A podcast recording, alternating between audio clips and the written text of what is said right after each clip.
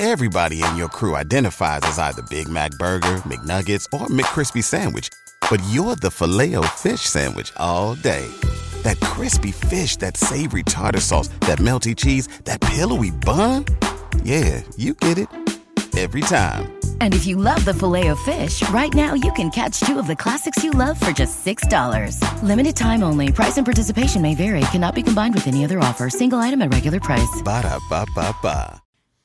Coming up on episode 333, we've got the Chrysler Pacifica plug-in hybrid, the Honda Motocompacto, the Hyundai Tucson, and a whole bunch of news from CES 2024, including large language models coming to cars, Honda Z-Series Zero Concepts, LiDAR in China, Eaton's mini EV charger, Supernal, and Xiaopeng showing off flying machines of some sort, the Detroit Auto Show going back to January, Android Auto getting battery information, and a conversation with Henrik Fisker. All that and more coming up next.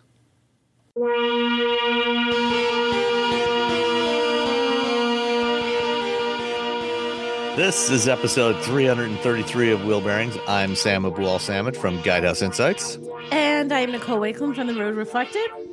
And I am Roberto Baldwin from SAE International. And Robbie and I managed to get back from CES without any COVID. So that, to me, that is I don't know. Like, we should get a badge or a patch or something for that, because I did that in 2020 as well. You know, right when, you know, it was really arguably the first super spreader event. So right, because I don't know if they. I think everyone was saying they got COVID at CES. I think that's one of those, like, I saw the band first. You know, well, I saw Radiohead with 12 people in a band in a bar in Bristol or something. I think that's what would happen. Yeah, but that was the year I used hand sanitizer. I didn't shake anyone's hands. I didn't hug anyone, because the day after I got back, I had a huge, like, two of my bands were playing shows that weekend. Oh, so you had to. So I was like super careful that weekend, but I still think that the I got COVID at CES 2020 is very much the I saw, you know, Pearl Jam I was in Seattle at Woodstock for $3. Yeah. I was at Woodstock. Well, I wouldn't say necessarily that many people got it, but I think enough people got it that were going back to different places that, you know, that's what proliferated it everywhere. Yeah, I do think a lot of people brought it home. Yes. Yeah. Like a delicious. Anyway. Let's talk cars. Yeah. Cars. I didn't drive a car. I was at CES. I didn't drive nothing. I drove a car. Well, you did. You rode a car. You rode something. Did I? I did. I guess I'll write that down. You guys keep talking. I'll write that to the notes. All right. Nicole, what'd you drive? Oh, I had the Hyundai Tucson. So, and it was the gas engine, because it's gas hybrid or plug-in with the Tucson. I just had good old gas engine. So it's a 2.5-liter four-cylinder, 187 horsepower. It moves. You know, it's not supposed to be sporty, and it doesn't drive like it's sporty. It's a nice, solid little family SUV. I don't know. Is it SUV or crossover? I guess it's technically an SUV, right? Is it a proper? Who the hell knows anymore? It doesn't matter. An SUV over. Everything's an SUV now. But it's two rows. It's a tall wagon. A tall wagon. But I like this one because, you know what? It's not like a crossover that's too tight. Like, so if you put three people in the back, they'd be squished. There's a decent amount of room in the back of the Tucson, you know, for shoulder wise. So three adults could sit across. But for two, it's genuinely spacious. I had Russ move the seat back for his 6'3" and then sit behind his seat, and he was fine. So it's a decent car if you have taller people that are going to ride him back. What I like about Hyundai, and I always like about Hyundai, is not only their cars look decent, they have nice trims, but you get they're always a great value. You always get an awful lot of features for the price that you're paying. So I had the Limited, which is the top trim. I had it with all-wheel drive, and it's available with front-wheel drive if you want it. And all-wheel drive is awesome. But it's $38,000-ish, roughly. I didn't have a Monroney, so I looked it up, but it's around $38,000, just over. So for $38,000, you're getting a vehicle with a lot of features. That includes the all-wheel drive. You've got heated and ventilated front seats and a heated steering wheel. You got heated rear seats, which I always think is like the coolest luxury, to have those outboard passengers have heated seats, because people never have heated second row seats. They tend to be something that you get in very expensive cars. You can find them in a mass, you know, more affordable cars like this, but it's not common. So you have that, you got Bose premium audio, panoramic sunroof, you get a lot of features, and there's leather seats. So it looks like a premium car, but it's still a Hyundai. So it's $38,000. You're not paying for a fancy badge on the front of it. And it drives beautifully. I drove it in quite a bit of snow, so it handled really, really well. I didn't have any issues at all getting through little snowbanks at the end of the driveway. And there is a snow mode. There's a couple of different drive modes. I tried out the snow mode, but when I went from snow to knots to, like, I think it's, is it called comfort? I've forgotten what the regular mode is, but from snow to not snow mode, I didn't suddenly notice that the car handled terribly. So even without putting in its little snow mode, it handles just fine. Didn't have any trouble getting through the snow. Was a great car for winter driving. I took it into Boston in a muckety mess, and it was good. And it has a lot of room for cargo. It's got 41.2 cubic feet behind the rear seats and 80.3 when you fold those seats flat. They're 60-40 split folding seats. That's a good amount of room. You can fit a lot of luggage back there, and it's a nice wide opening. Like, I thought about this, and I don't know if this is technically SUV, like you said, we were talking about, or technically crossover, but this really is a great vehicle. If you're like, I want this space for my luggage or my kid stuff or the family, weekend project. But I don't want something that's a cavernous, unnecessarily huge size. This is going to hold a family's luggage, no problem. It's going to hold a family, no problem. Has great features. And for $38,000, that's not a bad price. And I really enjoy driving. It's my only gripe. And this isn't a Hyundai gripe. This is an every car ever made gripe. I didn't have a Marrone, so I don't know what they called the color, but it was sort of like the interior was a sort of whitish, light grayish kind of leather seats, really beautiful leather seats, really comfortable leather seats that, because they were so light, were actually the color of your jeans. Like, they have that, they take the blue dye. Oh, yeah. Right? I don't know why it's always like, it doesn't happen on tan, like light tan interiors don't suffer this so much, but anything that's a white or light gray, you see it, and it makes your seats look awful. Like, it really does. And it's not a Hyundai thing. You can get the most expensive or the cheapest car. If you have those light leather seats like that, they grab the dye from your jeans. So as soon as I get in, I'm like, oh, okay, there we go. The seats were once a paler shade. Now they're less slightly blue tinged. So that was my only gripe about it. But again, that's not a Hyundai gripe. That's a don't get that color seat in any leather ever if you ever wear blue jeans, because your seats will be the color of your jeans after you slide in and out a few times. Well, especially if you have if you have children, you also do not want anything light like that, right, for your upholstery, because it really does sort of soak in the dirt and the colors. So I don't know why you buy an SUV this size if you didn't have a family. But like, don't put your kids in this one, or put something over the seats, and never wear your fancy, nice, dark blue jeans, or you're going to ruin your seats. Because it does come off. Like I was talking about, you can mostly get it off. But if you've had those seats if you've had the car for a while, remember, these are cars that have not been driven for years and years. They aren't getting that kind of lifetime of driving. They already have this kind of marks on them. And yeah, you can clean it off, but how often do you want to have to be cleaning your seats? And at some point, you're not really getting all of that blue out of there. At some point, the blue is staying, and it's now a part of the look. And even, how leather creases over time from just people's butts being in the seat. As those creases happen, they look even worse because they sort of highlight the creases, because the creases are more white and the rest of the seats get that more that blue hit. So it makes them look older than they are, even when they're nice, new, still look, pretty good looking seats. So that was my complaint, and it's not a Hyundai Tucson complaint. It's a cars with light leather seats complaint. Do you know if the Tucson you were driving was a 2023 model or a 24? I believe I had a 24. Okay, because I'm looking through the build and price on the configurator on the 24, and I cannot find anything but black interiors. Really? Yeah. So it's possible you got a 23. It said 24. Again, I'm going on what I have.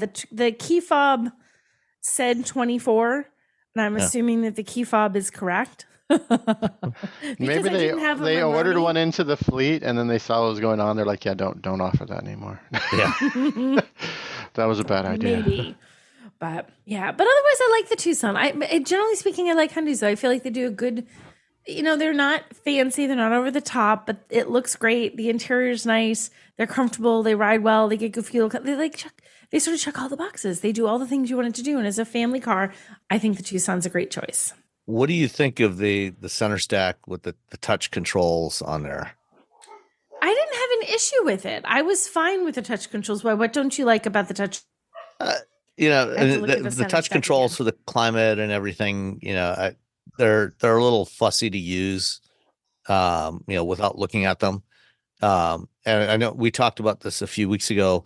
There was a Autocar, UK publication, had the refreshed Tucson, which is actually going. They're redoing the instrument panel and the center stack and going back to physical controls.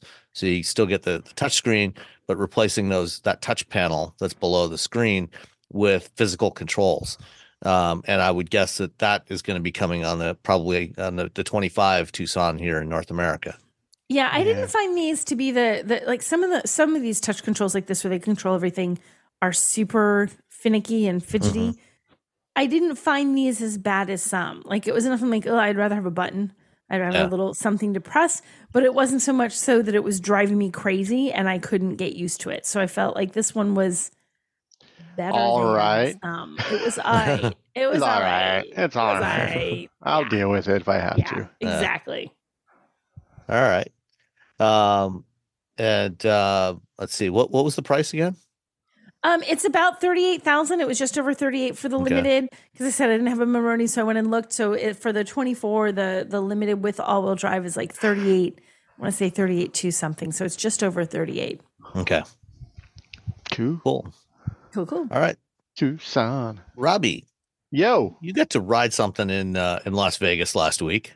I did. So I went to the Honda booth at CES, which it was hard to realize it was the Honda booth. It was just a dark booth with a bunch of people in it. And they're like, oh, what's going on over there? It was like a club. You ever been to a club where it doesn't have like really good signage? But there's a lot of people there. You're like, well, I got to see what's going on. Was there music? Yeah, probably. Yeah. And so when I went, I'm like, oh, it's the Honda booth. So I, you know, the two Honda concepts look way better in person than they do in the photos. Because in the photos, I was like, yeah, these are fine, whatever. And then I went home, like, photos are kind of dark too, especially for the saloon. But we'll talk about that later. So, but I went in there and I'm like, oh, these are nice. And then I saw someone from Honda PR, and then I saw someone else from Honda PR, then I saw somebody else from Honda PR, and then I had a meeting with somebody that was canceled. So and they were like, "Hey, you want to go grab some lunch?" And I said, "Sure." So I went back with them to a meeting room in another hotel, and they're like, "Hey, you want to ride the Motocompacto around this meeting room?" And I said, "Yes, I do." And so I rode the Motocompacto around a meeting room while Honda was eating lunch.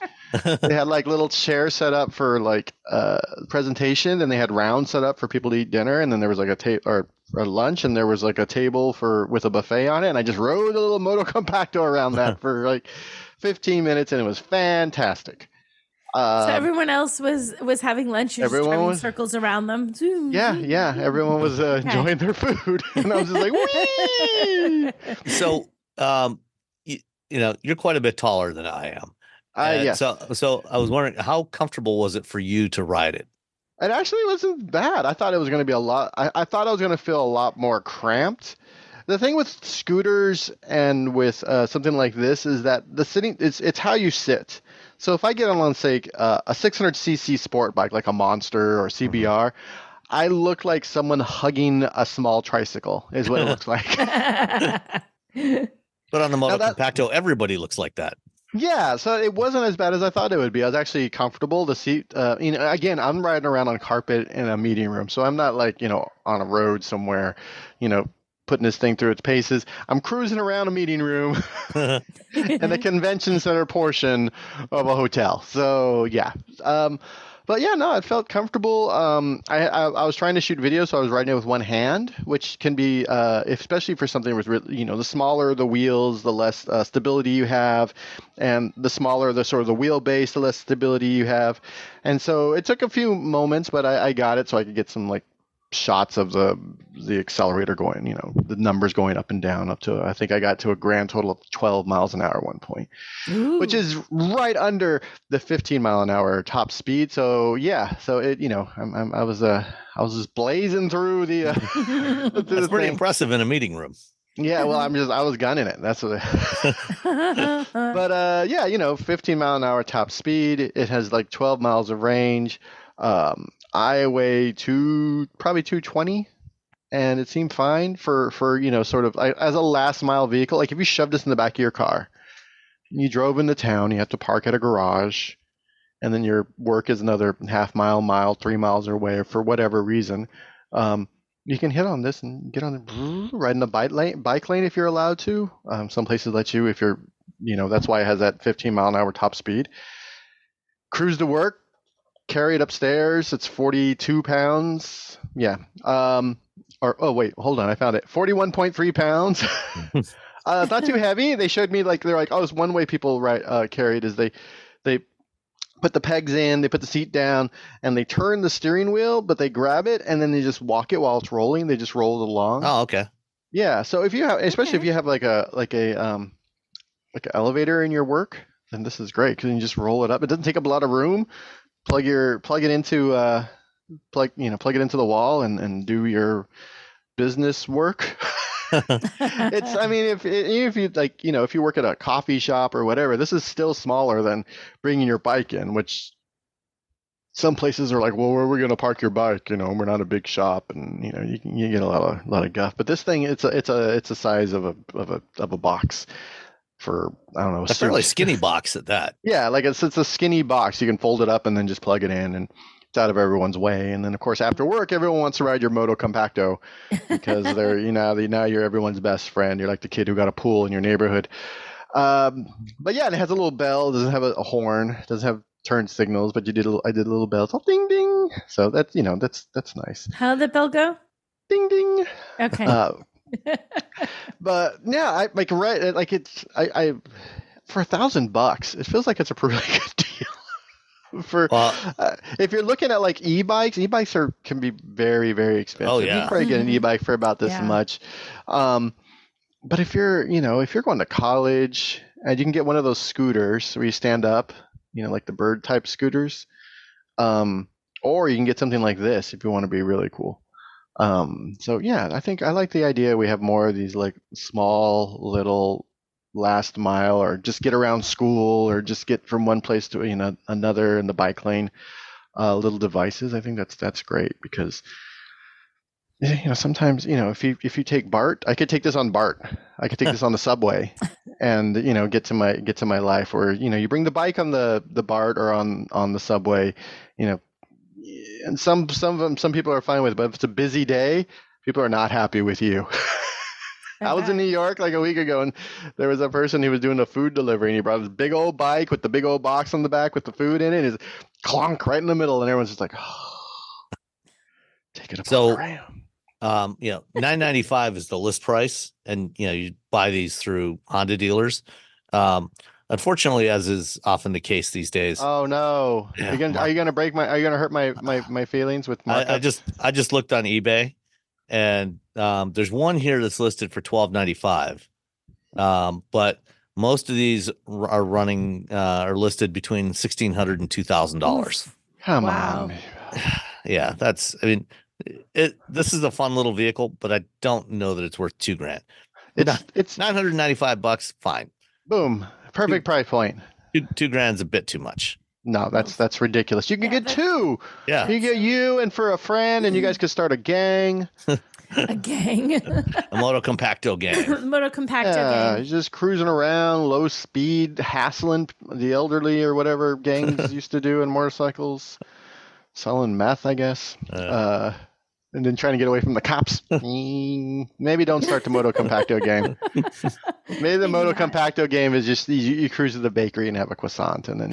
I think. I'm down for that game. Yeah, I could do that game. Or a big cookie, you know. Yeah, or a big cookie, and you like, you know, you give money to, you know, you go volunteer at like the senior center in your town. That's the Motocompacto game. Okay. Or Or maybe go volunteer at your local animal shelter and ride around with the dogs. A little run around with them or something. Yeah.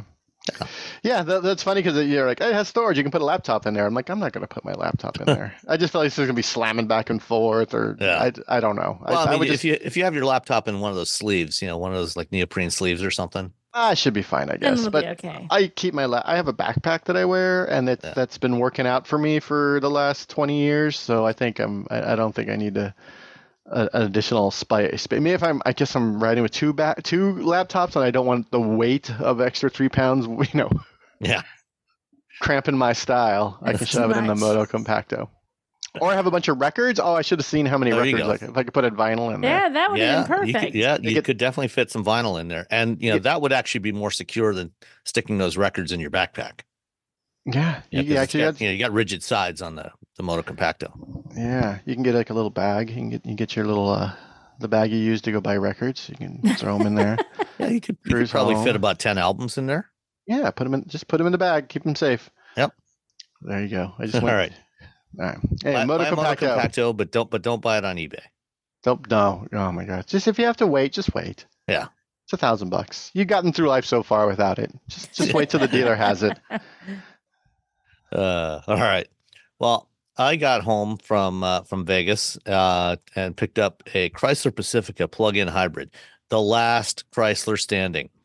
This is currently the only vehicle built with a Chrysler badge. Now that the 300 is out of production as of a couple of weeks ago.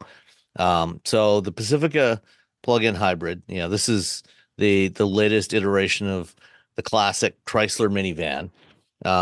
And the minivan form factor is still, I still think it's the best form factor for hauling a family around. Yeah, it's better than an SUV. It is. You're right. It's the best. Better than an SUV. You got the sliding doors, so you don't have to worry about the kids, opening up the back door and ding the car next to you. You got lots of room. Easy to, if you got to load kids into car seats, it's great for that. I don't have that anymore. Mine are long since gone. But a usable third row. Yeah, yes. Absolutely. So this one, the one that I've got here is the Pinnacle, which has those really nice leather pillows. Yeah, the quilted leather pillows. It's got all the goodies on there. Unfortunately, when I was driving it home from the airport on Friday night, I was not able to use adaptive cruise control because the radar sensor kept getting clogged up with snow and slush. And actually, as I was pulling out of the parking lot, the parking sensor kept beeping at me. So once I got through the payment gate, I had to pull over and just get out and clear snow off the sensors, the ultrasonic parking sensors on the front bumper, because it was causing them to think that there was something there that I was about to run into, even though there wasn't anything there. And I've had that problem before when driving in vehicles in the snow, and that is one of the downsides of those parking sensors. It happens all the time with every sensor in your car. It's like a Christmas tree of lights when you drive in the snow. Oh yeah, absolutely. But the Pacifica hybrid, is, this is definitely the best version of it's the best version of the Pacifica if you don't need all-wheel drive, because with the gas Pacifica, the gas, all Pacificas now have, the only engine is the 3.6 liter Pentastar V6, which is great engine, but you can only get all-wheel drive on the regular gas version. You cannot get it on the plug-in hybrid. And don't you also lose the stow and go seats? You also lose the second row stow and go seats. Yeah. The third row seats, they still stow and go. Yeah. But the compartment under the floor where the stow and go seats would usually be stowed is where the battery is now. So you can't drop the seats down in there because there's a battery. You can't stow and go. You can take them out, though. I've done that before. When this first came out, I took them out. Yes, you can remove them. Are they hard to take out? I've never taken them out. Were they pain in the butt?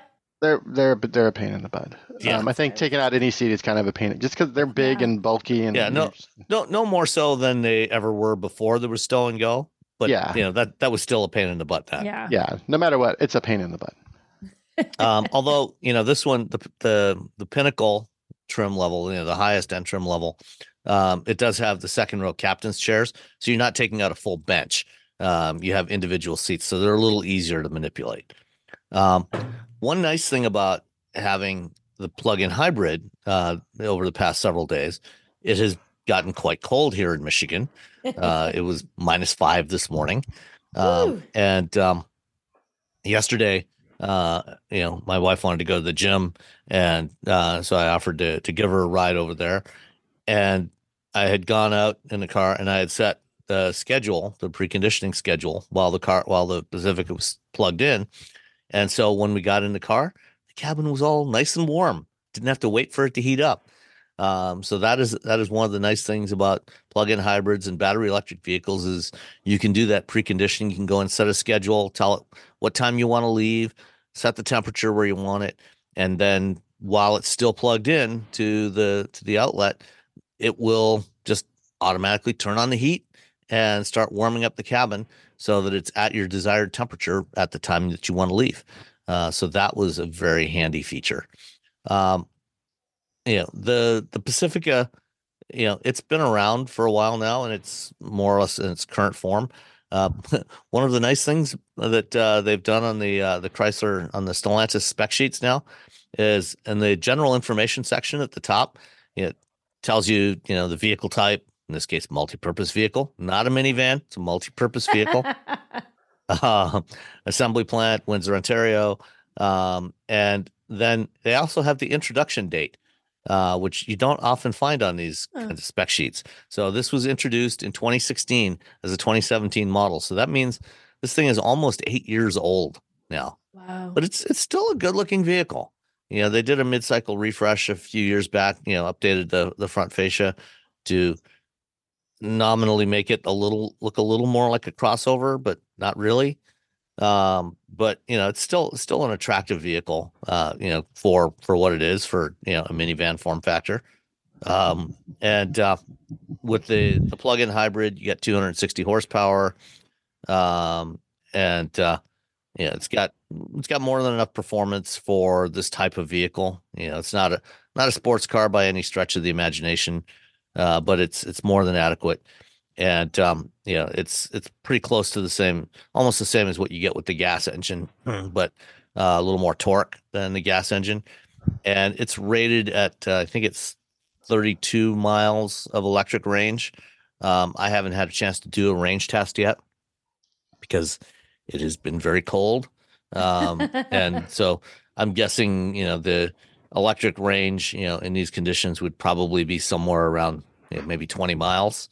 But in decent weather, it'll easily go over 30 miles on a charge, which means that most of the time, if you plug this thing in every night when you come home, it'll be fully charged in the morning. And for most people, the vast majority of people, 80% of people drive less than 40 miles a day. You're going to be able to do pretty much almost all of your daily driving without using any gas in this thing. And then when it's time to take a road trip to Disney World or to visit grandma and grandpa or wherever it is, that people do road trips with their kids to, you just keep driving. And then once it depletes the battery, it behaves just like any other hybrid and still gets decent fuel economy. It is rated at, 30 miles per gallon. Combined, which is quite acceptable for a minivan. I mean, these things, the gas version, I think, is rated about 21 or 22. So that's a significant boost. And, if you are doing most of your driving on electricity, the average of what you're actually going to be spending in terms of gas anyway is going to be significantly more than that. So, I like the Pacifica. It's the only minivan with a plug-in hybrid right now. The Toyota Sienna is hybrid only now, the current generation Sienna, but no plug-in. They don't have a Sienna Prime yet. Although it wouldn't surprise me if in the next year or two they offer one, but for now they don't have that. So you got your choice of gas V6 in the Kia Carnival now. You got the Sienna with just a regular hybrid, and you have the Pacifica with either hybrid or plug-in hybrid as your three minivan choices in the marketplace today. The only downside of this one is the price. Base price on the Pacifica, or well, actually the Pinnacle, the only option on this was $195 for the granite crystal metallic clear coat paint. Everything else is standard on this thing, which is good, because it should be standard at $61,785. That's a lot of money for a minivan. Well, that's just the regular Pacifica. The base entry is like 51, 52, something like that. No, I think they start around a little under 40 for the regular gas Pacifica. Not well, not the guy. I'm talking about the hybrid. Yeah. Oh, I think you can get the hybrid for mid-40s for the lower trim levels. Chrysler Pacifica. For some reason, the Chrysler website is not loading at the moment for me. Oh, come on, Chrysler. Get together. You're only selling one car. Come on. Site can't be reached. One car to have. Just one. All right, I got it. Here we go. Okay. Here we go. Loading. Things are loading. Let's see. That built-in price. Wait for it. 2023. Yeah, the Touring L is $51,095. Oof. Is that the cheapest plug-in hybrid version? That's the cheapest plug-in hybrid. Okay. Because they had introduced a lower trim level of the PHEV a couple of years ago, but they must have discontinued it. Oh, for 2024, the price starts at $53,000. Ooh. $53,425. But you can get a tax credit on this because it has a 16-kilowatt-hour battery. You get the $7,500. Yeah, this is one of the cheap. Then it's a bargain now. You get the whole shebang. Yeah, this is one of the few vehicles still eligible for tax credits because it's built in North America. One of all three of them. Has a North American-built battery. So that's the Chrysler Pacifica Hybrid Pinnacle. I like that Chrysler Pacifica Hybrid. I like that Pacifica. I drove it a long time ago for a video. I've driven it. I've gotten it when I rent cars. I've gotten it a few times. Fantastic. Mm-hmm. Or should I say fantastic? Oh. Ba-dum-bum. Thank you. I'm here all week, people. All week. Did you know you can support Wheel Bearings directly? Head to patreon.com/wheelbearingsmedia and you can become a patron today. Your contributions will help fund the platforms and tools we use to bring the podcast to you. And exclusives and improvements are already on the way thanks to your generosity. So if you want to be part of an automotive podcast like no other, head to patreon.com/wheelbearingsmedia. All right, let's talk about CES. Womp, womp, womp. So one of the topics that kept popping up all over the place at CES this week, not just for automotive, but for everything, was AI. And of course, automotive had to get in on that. And the first press conference of the day on Monday morning was Volkswagen, where they announced that now you get ChatGPT in your Volkswagen if you're in Europe and driving any of the electrics or the new Golf or the new Tiguan, I think. So how is that going to make your life better? So I got a demo from them. So they for their standard voice recognition system, they use a company called Cerence. Cerence used to be part of Nuance. Couple of years back, Nuance, which has been the long-time leader in voice recognition systems for all kinds of applications, spun off their automotive division as Cerence. So Cerence supplies the voice recognition for Volkswagen and a lot of other automakers. And we've talked before about voice recognition in Volkswagens and basically how miserable it is.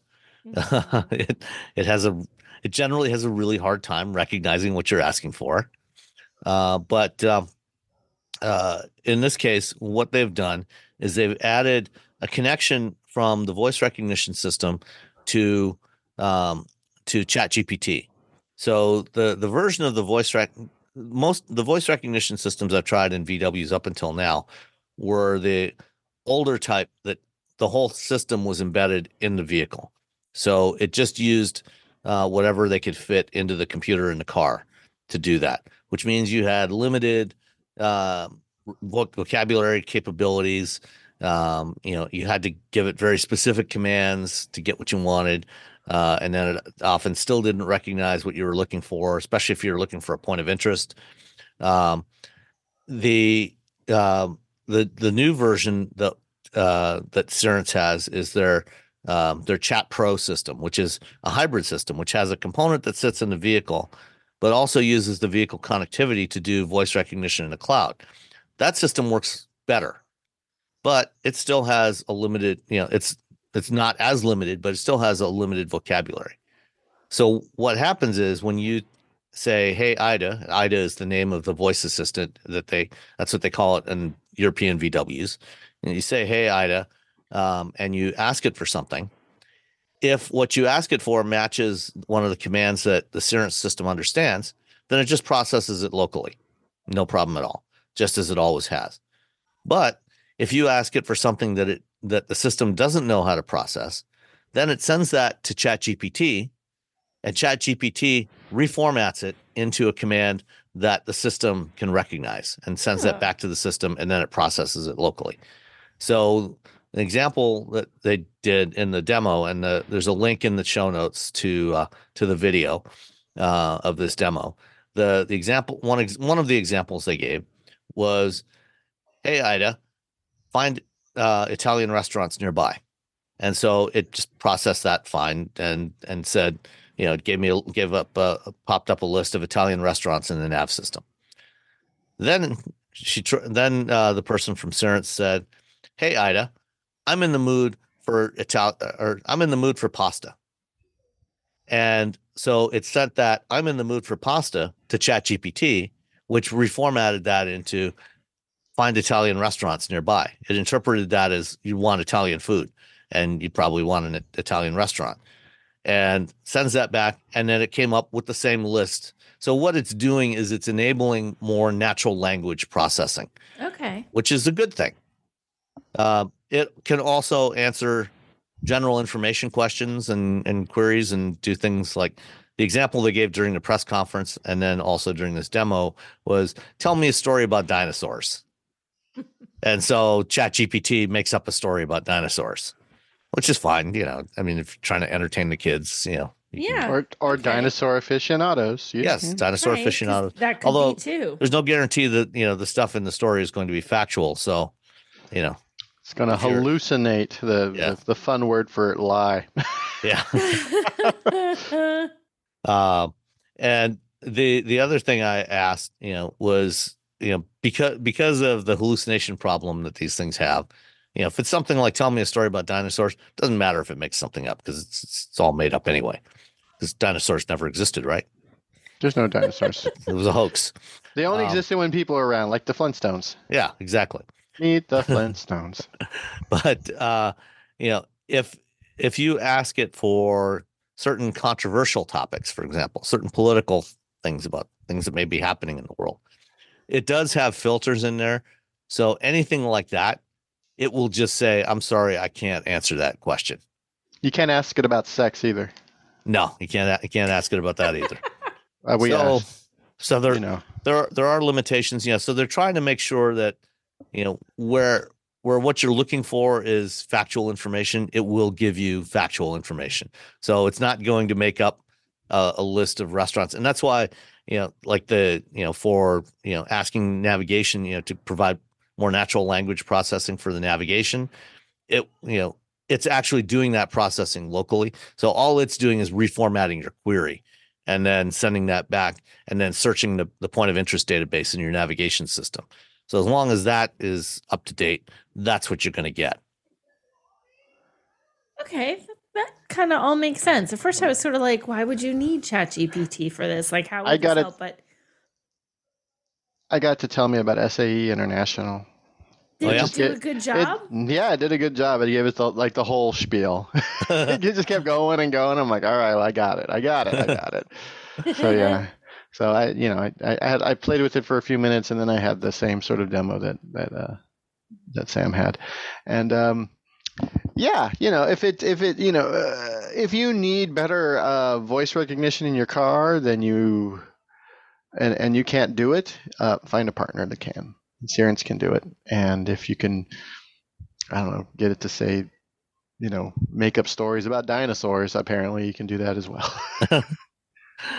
And VW wasn't the only one with language models in their integrated in their cars. BMW announced a partnership with Amazon, so they're using Amazon's large language model. And Mercedes showed the CLA concept that they had in Munich, and they talked. They gave some more details on that thing, and that's also using a large language model. But that one was developed with NVIDIA, which is providing a lot of the computing power for the next generation of Mercedes EVs that includes the new CLA. The production model is based on that. That's based on the new Mercedes modular architecture. So that's their next generation EVs. Those are coming out next year, and that's going to have a large language model built into it as part of the voice assistant and a whole bunch of other interesting stuff. I like that it's MMA, so then people are going to be like, oh, I want to see how the SEO works on that. How confused it becomes. Yeah, but that CLA looks really nice in person. I think that's a sharp looking car. Yeah, I think the EQ lineup is, the SUVs look fine, but the sedans are questionable. Blobby, I think is the word. I think the EQE looks better than the EQS. Blobby, but like blobby is blob, like the blob. Okay. Yeah, blobby. They look very blobby. And it's funny because you look at the CLA and you look at the EQE. Was it the EQE right next to it? Anyway, one of them, the EQE was next to it, and you can see sort of the resemblance. But it's like when you go to high school and there's like two brothers or two sisters or a brother and a sister, and one of them's like super hot and the other one's just okay. And there's like, well, I can see the resemblance, but one of you clearly got a little extra something in the womb. I don't know what it is. It's not the cars, not the stands. Yeah.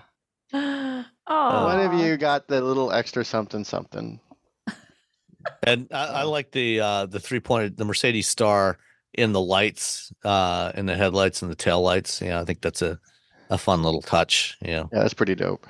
Yeah, makes you feel. I remember that used to be a $500. That's if you drive around, you ever see a Mercedes with the star lit up? That's $500. That's to have your star light up. That's a $500 option, and now I can get an ID4 with the exact same thing.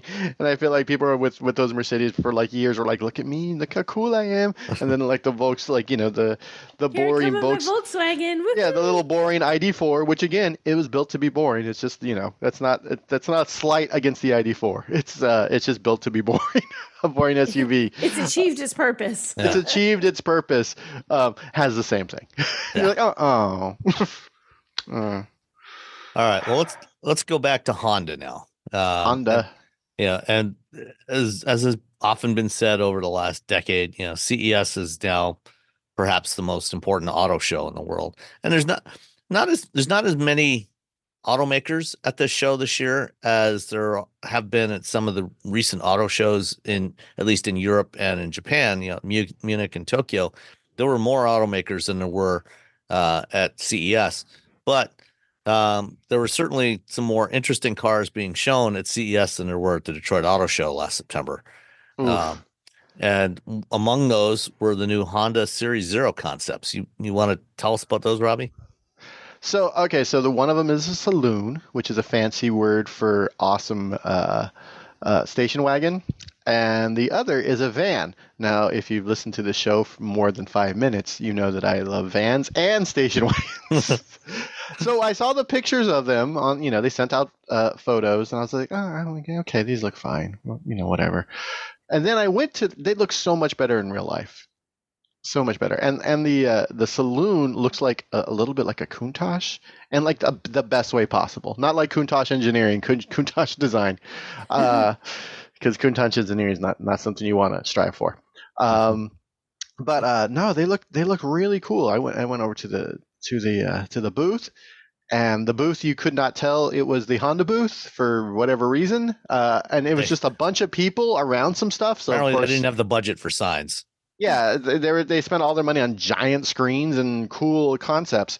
But you walk over there and it's just like so many people around. It was like a club that you're like, well, what kind of club is this? And you walk over and you're like, oh, these are here. So I took some photos and I looked at it. And I'm a big fan. Both of them look great. I mean, obviously, neither of them are going to come out looking like this. The van, which is called the Space Hub, apparently isn't coming out at all. At least not in North America. Of course not. But the saloon, America. Jessica Feeney from Honda told me that this, and Chris Martin also told me the same thing. The saloon is actually the first Series Zero production model in 2026 is actually supposed to carry over a lot of the design features of the saloon. So not quite, but mostly. Yeah. Is that wackadoodle grill going to stay or lack thereof? It looks like a giant. It makes me think of the front of a dustbuster. Yes. It hoovers up the bad things in your life. I'm not quite sure I like that. It does look better in person than it does. It looks really cool in person. In person, I was like, oh, this looks cool. Yeah, but in this picture, it's a dustbuster mobile. It does kind of look like a dustbuster, or yeah, you just grab it by the little handle, clean up. Right. It's going to clean everything up. Small oopsies. You know, the cat knocks over a plant or something. The other thing that surprised me about the saloon is how big it is. I mean, it's very big. This is a large car. It's fairly low, but it's very long. It's bigger than any production sedan that Honda's ever built by a fairly wide margin. It's pretty dope. Yeah. It's pretty dope. That's your word of the episode. It's second or third time. It's dope. You know, like, because I went to go buy an album this week and they didn't have it, and so I ended up buying something else. But the album I went to buy was MF Doom, and for some reason MF Doom just makes me want to use the word dope. Okay. I don't know why, but I got Boy Genius, which is completely the same thing. Music people in the podcast are now yelling at their speakers. They're like, that's not the same thing at all. R.I.P. MF Doom, by the way. R.I.P. So the Series Zero is the branding that they're going to use on their next generation of EVs, and it sounds like the Prologue and the Acura ZDX are going to be one and done models for Honda's partnership with GM on EVs. Kind of like when they partnered with Isuzu for SUVs in the 1990s. Oh, the Rodeo. Yeah. The Rodeo? Yeah. Well, that was the Isuzu version, and the Honda version was the original Passport. So the original Honda Passport was just a rebadged Isuzu Rodeo. Then they did that. I think they actually did two generations of that. But then they brought out the Honda Pilot, and it's been all pure Honda SUVs ever since that. And the same thing is true here with the Prologue and the ZDX. They wanted to get some kind of EVs on the road, but then they're developing their own EV platform, and that's what's the basis of these two concepts. When I went to meet with Honda and their CEO and their head of electrification in Japan in October of 2022. They were very much like, we're doing this one thing, but now we're going for it. We're all in on EVs. So they seemed very excited, and I felt that was Honda's not, clearly they're later than other people, but I think I've said before, it's a marathon, not a sprint when it comes to EVs. Honda's going to come in. They're going to do that Honda thing, hopefully, and people are going to be very excited. A lot of people send me messages. Why doesn't Honda have an EV? Like it's my fault. Yeah, work on that, would you, Robbie? I'm like, well, I don't know. They're just slow to it. They're working with GM. They're like, I want a Honda Civic electric. I want a Honda Accord that's electric. That's all I want. I'm like, okay, I'll tell them, I guess. I would love to have an electric Civic. Yeah, I'll tell them. I guess it's on me. I'm sorry. Come on, step up. I apologize. Like an electric Civic, make it happen, Robbie. Yeah. I apologize to the fans of VTech that I have not made a big enough stink every time I talk to someone from Honda. Our Civic is 7 years old. It's going to be time to replace it in a couple of years. We want an electric Civic. I think you got, wait, 7 years old? You got another 8 years. So you got a good 15 years on that thing. And anyway, I just rode a electric Honda when I drove the Motocompacto. That is so, true. So get off my case. So technically, I rode the first modern, there was a Clarity, but the Clarity was the Clarity. Yeah. I don't think my wife wants to ride a Motocompacto to, to the gym or it'd to It'd be great in the Whole weather Foods. We've got going on right now, right? What is it, 7 you said there or something? Yeah. It'd be perfect weather for it. Is it 7 or -7? That's a big difference. Well, it was almost -7 this morning. Okay, so that's minus be, -5. That's a tough ride to the gym. Yeah, it got up to a high of 7. Woohoo! Yeah. Woo! And I don't think that, that with the ice and, packed snow and stuff on the roads, I don't think the Motocompacto would do very well on this stuff. It would have a little trouble. it would be challenged. Yeah. To say the least. Yeah. It's got small tires and those tires definitely are not made for snow. They're not Blizzaks. They don't have like teeny tiny Blizzaks. I'm going to see Bridgestone in a few weeks. I will ask them if they can make teeny tiny Blizzaks for the Motocompacto. They're like, what are you talking about? You're like, wait, hold on. You want us to make... Okay, you want 4-inch tires for 1,000 people. I'm like, yeah. Not everyone's going to need them. Just the people who bought a Motocompacto who want to ride in the snow. So really 5 people. Okay. Sam, his wife, and 3 other crazy people. Mike Austin. Yeah. Mike Austin. There's 3 people. Yeah. You got to market. It's worth it. The engineering effort is worth it. All of that is worth it. Yeah. All right. So LiDAR, there was a surprising number of LiDAR announcements at CES. Pew, pew. That's the sound LiDAR makes. So you didn't know that if you have either of you ever seen LiDAR on a car, on a production car? A production car? Okay, wait, hold on. Well, so you have, Robbie. I have. Yeah. Okay. I don't think so. Because the Lucid Air has a LiDAR sensor on it. Yeah. I guess I have then. Yeah. Okay. Yeah. And it's from a Chinese company called RoboSense. And RoboSense and Hesai are the 2 largest manufacturers of LiDAR in the world. Can you guess how many cars are expected to be sold in China this year with LiDAR on them? Oh God. Wait. Are we talking about models or the total amount of cars? Total unit volume. How many vehicles will be sold in China this year with LiDAR? 1.5 million. Nicole? I have to pick a number. Oh my gosh, is this 1.4 million? They're projecting 2 million cars with LiDAR this year in China. Yeah. Wow. And, 2 million. And RoboSense and Hesai are both shipping about 50,000 LiDAR sensors a month now. Which is, way more than anybody else. That's amazing. And they have new sensors that they introduced at CES that are high performance LiDArs that are for the Chinese market where they generally tend to drive lower speeds than we do here. They don't necessarily need as long range. They don't need LiDAR sensors with 400 meters of range because if you're not going that fast, 150, 200 meter LiDAR sensor is fine. But they both launched 300 meter LiDAR sensors last week that are going to be priced at about $500. And it wasn't that long ago that LiDAR sensors with that kind of range would cost many thousands of dollars. Wow! And even the like the Luminar Iris LiDAR that Mercedes is using and Volvo is using. Those are close to $1,000 for those. So the Chinese LiDAR companies are getting really aggressive, and both companies are also looking at adding production capacity outside of China, like in North America or somewhere else close by, to target these markets here. So, if they can sell LiDAR sensors with 300 meter range at $500 or less, that's a big deal. Yeah, you're gonna start seeing a lot of LiDAR showing up on cars. And get one on my Motocompacto. Yeah, for no reason. Along with it, with that and your Blizzaks. But I'm gonna have the best Motocompacto. I've got just the LiDAR sensor for you, Robbie.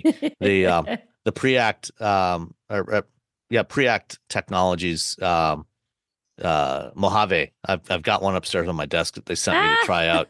It's a little, it's actually designed for like stationary applications, you know, for use in like hospitals and stuff, you know, to track patients, you know, if patients, you know, fall out of the bed, or, you know, if they fall down, go into the bathroom, things like that.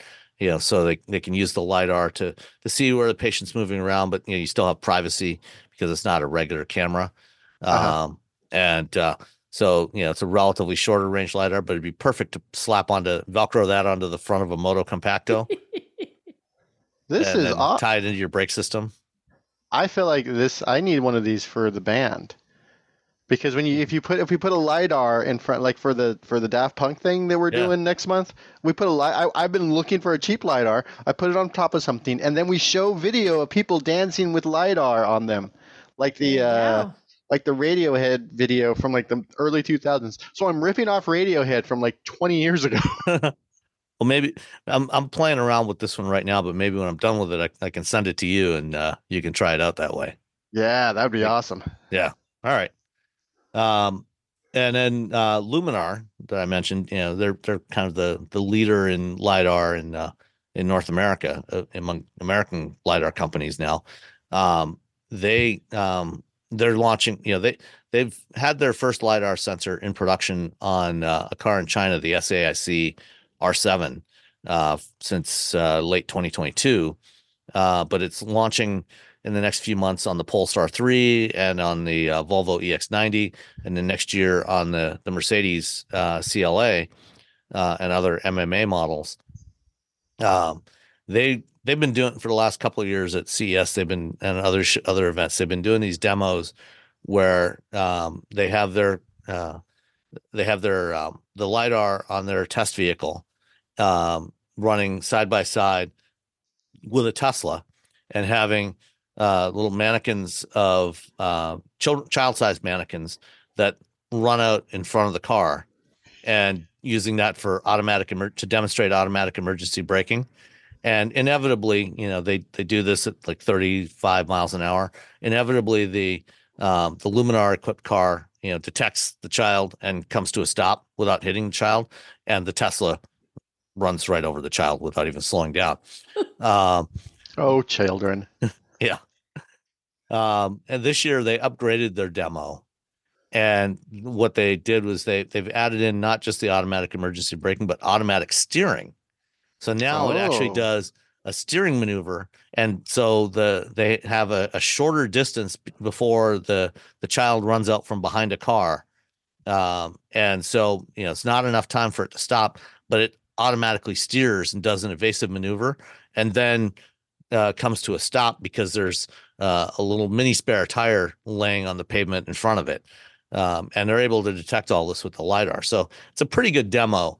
I'll have a link in the show notes to a video from some TV reporter who got really exceptionally excited by the demo, but you can still get an idea of the demo. Except I've never been in a car. Anyway, I've never felt more alive. So both of you have EV chargers at home, right? Yeah. Yes. And do you have like a wall box? I do have a wall box that we plug it into, and it just sits there. Or my wife just sort of hangs it on the little thing. She doesn't plug it in all the time. She's like, I got to get to work. Yeah, ours is hardwired into our garage.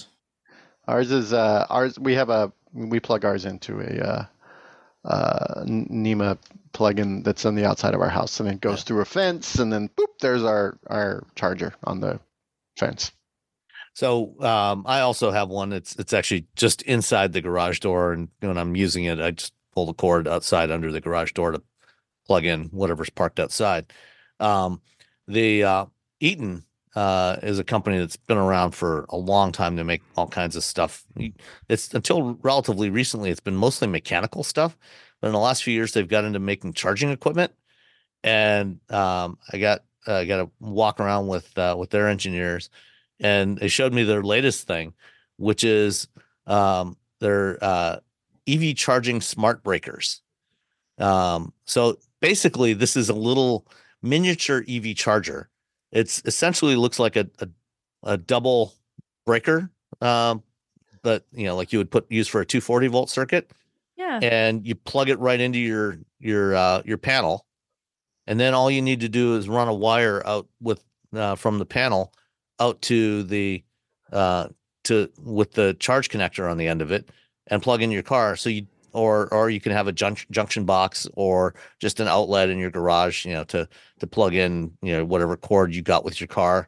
And so this little double breaker style adapting thing that you put into your electrical panel has all of the connectivity stuff to talk to the car, talk to your network, you know, to manage the charging, as well as the charging circuit itself for a 240 volt charging circuit. And you can get these for residential use, but you know, their real target market for this is like parking garages and, you know, apartment buildings, things like that, where they can just have an electrical panel there in the garage, put, you know, 10 or 12 of these things in there, and just run the cable through it, run a conduit with the outlets, and not have to install all these wall boxes or pedestals in a parking garage. You know, makes it a lot easier, a lot cheaper to do that. But pretty cool little design that they have. Yeah, I mean, because you just there's an app too. Yeah, there's an app. Is the app worth it? Oh, I didn't even think there was an app. I was like, you just set the scheduling through the car itself, because all the EVs. You can schedule it through the car, or you can use the app to schedule it. Oh, that's great. Because sometimes I have people, you know, someone visits and they have a PHEV or an EV, and we just plug it in. And they're like, well, it's not going to charge until, you know, midnight. So, and they're like, oh, that's fine, whatever. Yeah, or I mean, you can also use it, you know, to monitor, you know, charging. You know, use the app to monitor charging. So, you know, if the car gets unplugged or something like that, or you know, if it's in a public location, you know, if they want to charge for if they want to charge you money for charging, you know, you can do that through that as well. Yeah, they got an open API port platform. Man, this is pretty dope. Yeah, dope. That's everyone drink. Awesome. This is awesome. That's really very cool. Yeah. There we go. That's another word we could use. Cool. Rad. Cool. Rad. So easier installation, you know, less cluttered. Yeah. You know, just big giant thing. Yeah. When I had a bunch of chargers in, and some of them were so bright. I would go out and I'm like, oh my gosh. Like my whole driveway, like all three cars would be like this big green or blue light just on everything. I'm like, the neighbors are going to have to like find this annoying, right? I mean, it was, you know, obviously no one lives in my driveway, like this, right? But it just seems like, okay, this is bright. So flying cars. When are we getting our flying cars? Never, because cars are not cars are cars, helicopters planes or quads or whatever. You know, flying machines are flying machines. Yes. Stop trying to make flying cars a thing, because that's just like the jack of all trades for the master of none. It's if a flying car is always A, bad at driving, and B, bad at flying. And the second one is not something you want to be bad at. True, very true. So, what do you think about the Xiaopeng Aero HT? Is that how you say it? I literally was looking like Xiaopeng. Is that how you say that? Xiaopeng. Yes. You guys, it doesn't look like that at all, spelling wise. I had no idea how to pronounce the name of this. It's spelled XPENG, but it's Xiaopeng. Xiaopeng. So what do you think of the Aero HT? I looked at it and then I walked away because I didn't understand. I didn't see the point. Every time I see these things, there? Yeah. Well, they had. They had a physical thing on their stand. Yeah, I'm pretty sure that it's not actually functional. No, because I think they're saying, you know, they expect to have first flights later this year. Yeah, man. Yeah, but I mean, this is a nominally a car that has, you know, four things that fold back into the back of the car. You know, rotors fold up, four arms that fold back into the back. You know, when you want to use it to fly, you know, they fold out to the sides. So it's not like you could be sitting in traffic and decide, you know, I don't want to be in this traffic jam. I'm going to take off. there's no room, you know, because these things go out, you know, several meters on either side. It still requires a runway of some kind, right? Or no, it doesn't require a runway. I mean, it's vertical takeoff and landing. Okay. Yeah. Well, it's just a drone. Really big parking lot. It's a car with a drone shoved on top of it, is what it is. A very large drone, and it doesn't make. This thing is very long, but it's a two-seater. Yeah, so it's really not very practical. It doesn't make what? Why? Why not? Why? I guess I don't know because they can maybe. Well, maybe they can. We don't know because they haven't actually flown it yet. You got a lot of cool videos. The problem with the flight, well, the United States, I don't know what's going on. I don't know how it works in other countries because I don't live there. But at the I talked to the FAA like years ago about this sort of thing, and they're just like, oh, they still have to follow the rules. So they still have to they still have to become pilots. They still have to become, you still have to be certified. I talked to, Supernal. I just want to call him Supernal. Hyundai's flying machine. And they were like, I'm like, what about pilots? They're like, well, we want pilots, and then they have to take they have to get a, we're looking at probably having a certification in addition to already having a pilot's license. So do you want people who are just like, hey, I got my car, now I'm gonna fly around and No, I don't want that. No, yeah, that's I don't know. It's just something everyone comes out with. It's always sort of weird. It never really makes sense. Like if you're gonna drive somewhere, you drive. If you're gonna fly somewhere, you get a flying machine. That's it. That's the thing. You don't need both. Even the cars that float, no one ever really got into those. Yeah. What was that one called? They have those in the Amphicar. They have those at Disney World. You can ride in them. You pay $80 and you can all ride. Oh yeah, the rubber duckies or whatever they call. They always have them, and cities have them. No, it's literally Amphicars. They literally have them at Disney World. Oh, the little ones? Disney Springs. They have I think you can fit 4 people in them. 4? Yeah, they were built back in the 60s, I think, 50s or 60s. Yeah. And you can actually go for a ride in one because I had to. I was like, "Oh, I got to ride in this." Yeah, you have to legally. If there was one here, legally, I would be as an automotive journalist. It is your responsibility. You can't just walk by that. Yeah, correct. It's your responsibility. Just walk by. You're like, hold up, everybody, we need to go ride this little thing and pay or whatever. There was some fee for it, and they take you out there. A guy wears a little captain's hat. Oh, you don't get to drive it? Oh, boo. You don't know because it's on an open lake. Not an open. It's like a lake, and you could probably ruin them. And they're old. Body of water. They're really old. What'd you say, Sam? When were they around? Was it the 60s? I think they were built in the 60s. Yeah. Yet they didn't catch on. How weird. Yeah. Because you can just get a car. I mean, it's a convertible. Boat. What could go wrong? I mean, they look kind of cool. They look nifty because they roll right out of the water. The first one when they rode it into the water just rolled over. They were built between 1960 and 65. 3,878 of them were built. All right. There you go. So did not take off as much as they thought they would. But Disney bought some. Well, I read a story on them. I had read a story years ago on those. And there's a little get-together, people who collect them, specifically for that. Oh, yeah, they show up at car shows and stuff all the time. Vintage but they have shows. Their own little fan shows where all the people who own them get together and talk about their cool little cars that weren't. There's always a few of them at the Woodward Dream Cruise here in the summer. Are there? Yeah. So cool. I love them. They're ridiculous, but I love them. Yeah, and at the at the Orphan Car Show that they do here in Ypsilanti in September, there's always at least one of those that shows up for the Orphan Car Show. Oh, there you go. The Amphicar. But that I think I have a feeling that there will be more. There are more Amphicars that were built than there will ever be of the Xpeng Aero HT. Yeah, it's just a thing. They're like, hey, we have some money. Let's have a boondoggle. Let's show it off at a CES. A bunch of people will take pictures of it, and then they'll know who Xpeng is. Yeah, but the Supernal. I mean, that's legit. In 2020, Hyundai announced a partnership with Uber to do air taxis, and they had this giant mock-up hanging in the Hyundai booth.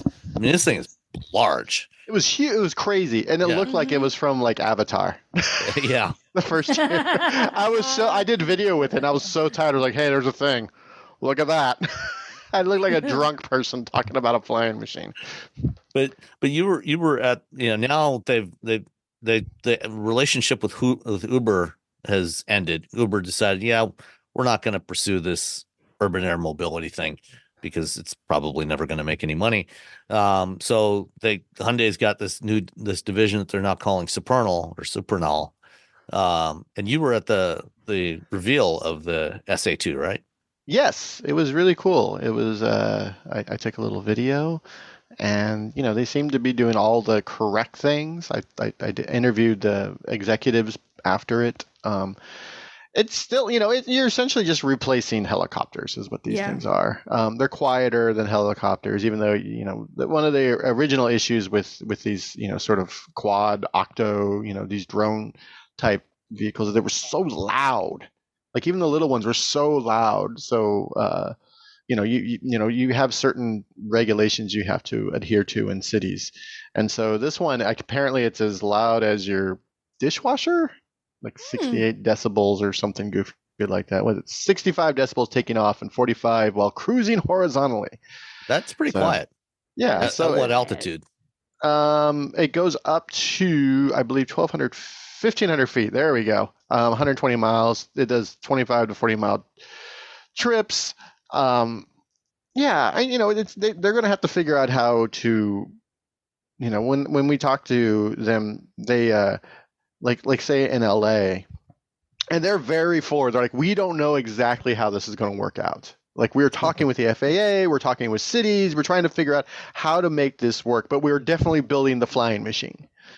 And one of the things they were talking about is like, they'll essentially have like tunnels, like air tunnels, like not an actual tunnel, but like a guide corridors. For them. Yeah. A corridor for them to fly through busy, cities. Like in LA, you have like multiple, in LA proper, you have multiple airports. You have Burbank, you have LAX, you have Ontario, you have Long Beach, you have John Wayne, you have all these airports. And so they essentially have to stay out of all the way of all these. And so in order to do that, they have like paths that they have to fly through. And so they're working with the FAA and they're working with all these local places on how to create these paths. So you can fly from, let's say, downtown LA to, I don't know, Malibu or something, which seems like a rich person thing that you could do. So it's, you know, they're trying to figure it out. Whether or not it works out at the end of the day in cities is that's really you're talking with, you know, the FAA has to like, well, you need to figure, you know, they want to keep people safe in the air. That's the big deal. Sure, of course. You know, with a 45 mile range, I mean, is this even useful? It's for rich people. It's like the helicopters. Lots of people get helicopters can go a lot more than 45 miles. 45 miles. Yeah, but you can fly in a helicopter from Los Angeles to San Diego without any problem. That's true. Or you can ask Michael Musio. Michael Musio will tell me that all day. Yeah, and you know, it'll ride four people. It's going to have a person in it. They sort of like, you know, they're like, well, you know, eventually if AI ever gets bad enough, but they're very much like, it'll have a person. You know, again, it all comes down to, is there a market for this? Do people want to fly from this part of town to this part of town? From, you know, from here to here without dealing with traffic, with the rest of us schlubs. That's the hoi polloi. The hoi polloi. Like, you know, one of the issues with events in San Francisco is that the SFO is south of San Francisco, and where everyone drives is in Napa, which is north of San Francisco, which means you have to go through San Francisco or around. Or take the Bay Bridge and go around. And then, you know. And then you get stuck in the maze over on the Oakland side, and you got to take either way, it's a bustling city, so there's a lot of traffic. And so every time people come here, they're like, oh, it took me 2 hours to get, you know, something that's only 40 miles away. So yeah. So you have like things like that. It's an air taxi for a market of, I'm assuming, very well-off people, but how does it make money initially. I don't know. It's going to be interesting to see how it, because they have the technology. It's just, is there the market, and are municipalities going to allow it? And of course the FAA, who's like, you know, they're the kings of the sky. That's never going to happen. They're never going to allow it.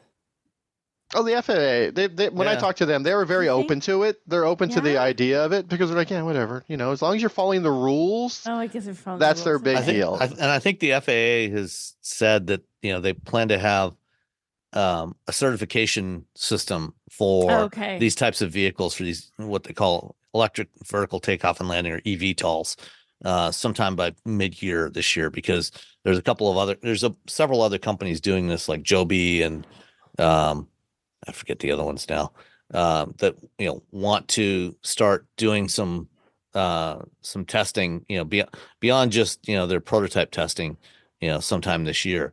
Did Supernal say when they actually expect to have flying prototypes? Because I don't think they do right now, do they? I don't think they have the pro. I think they're going to have it next year. I wrote it down. It's in one of my thousands and thousands of pages of notes or recordings of when they were going to have ones flying. You know where this makes a lot of sense? Hawaii. Oh. Well, because those whole like flying around Hawaii tours. Again, though, that 45-mile range might not be enough. Oh, yeah, that's true, too.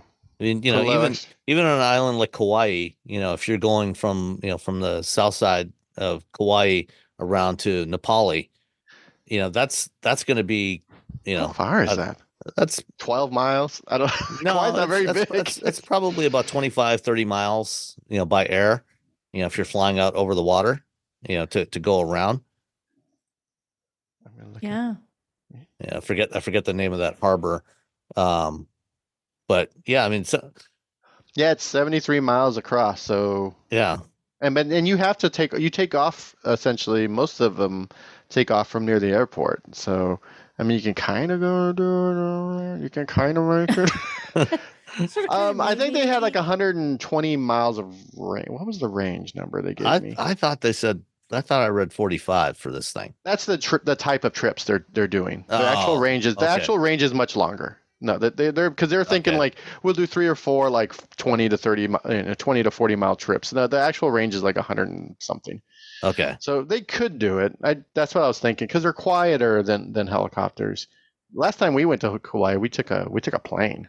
It was pretty cool. Did it fly around the island? Yeah, it was pretty awesome. It's a pretty sweet deal, except every once in a while you hear about a helicopter falling out of the sky. Which is that has been known to happen. That's always a challenge. Yeah, it's a lot tougher to, you know, and with these, if one of the propellers stops, you still got 7 more. Yeah. That is an advantage to these over a traditional helicopter is, you know, you've got some redundancy there. So it should be a lot of redundancy, at least safely get you to the ground. Yeah. So you got that going for you, which is nice. All right. The Detroit Auto Show. It's been kind of sad the last couple of years when they moved it to September. So they've decided to go back to January next year. I don't. I'm fine with January, but it's not so much they move it to January. It's that it's on top of the CES. You know, the thing we just talked about, all the news coming from. Yeah. My guess. My guess is that the Detroit Auto Dealers Association is probably giving up on having the Detroit show be a media event like it has been in the past. And they're just going back to it being purely a consumer event. Which is fine. Yeah. That's awesome. Yeah, go to an auto show. They're fun. You get to look at cars. Sometimes you get to get inside of them, you know, on the less busy days. And no one's going to come up to you and be like, hey, you want to buy a car? We got one in the back. Got a car in the back for you. Yeah. So for regular people, I remember going to the auto show. Just walk around, look around, have a nice time, eat a hot dog or maybe some nachos, get your sticky gross hands on the steering wheel of some sort of new Ford or Chevy. It's good times. Yeah, because the scheduled dates for the show, the public show next year, are January 10th to the 20th. The 10th is the Friday, the same day that CES finishes, the last day of CES. So if they were to have a media preview, you know, that's going to be a day or two before that, which is going to be right in the middle of CES. Nobody's going to show up for that. Oh, I didn't even think. I thought the 10th was the media day. No, because that's the Friday. That's when they have the. Say it again, Sam. We didn't even follow the first day of the Detroit Auto Show is the last day of CES. Yeah, January 10th, 2025. January 10th is the first day of the public auto show, which means yes. Oh my God. So media days will be 2 days before. Oh, so for the love. I thought it was the media day was the yeah, so did I. No, yeah. That's a bad scene. I have only been to the Detroit Auto Show once, and that was this year, and it was sad, and it was only because I went to the battery show in Novi. So you were in town anyway. So I was in town anyway. But the way it always worked out is I worked at Engadget, when I started covering cars, and then I worked at Car and Driver, and I don't need to go to Detroit if I work at Car and Driver because everyone else works there. But every year they were like, hey, are you going to go to the Detroit show? And we fortunately had two people at Engadget who lived in Detroit. So there was absolutely no reason for me to get on a plane, fly to Detroit after spending 9 days in Las Vegas and then covering cars. We had someone there. And then most of the time, there wasn't really that much news anyway because everyone was going over to CES where they get a much larger audience of people to cover them. Yeah, I mean, up until 2019, it for years, I was doing a week at CES and then coming home, and I would have maybe a day off and then straight into the Detroit show. Oof. I can't believe they did that until this podcast. I had in my head that I thought it was the media day that overlapped. Oh my gosh! Yeah, it's well, for the peoples.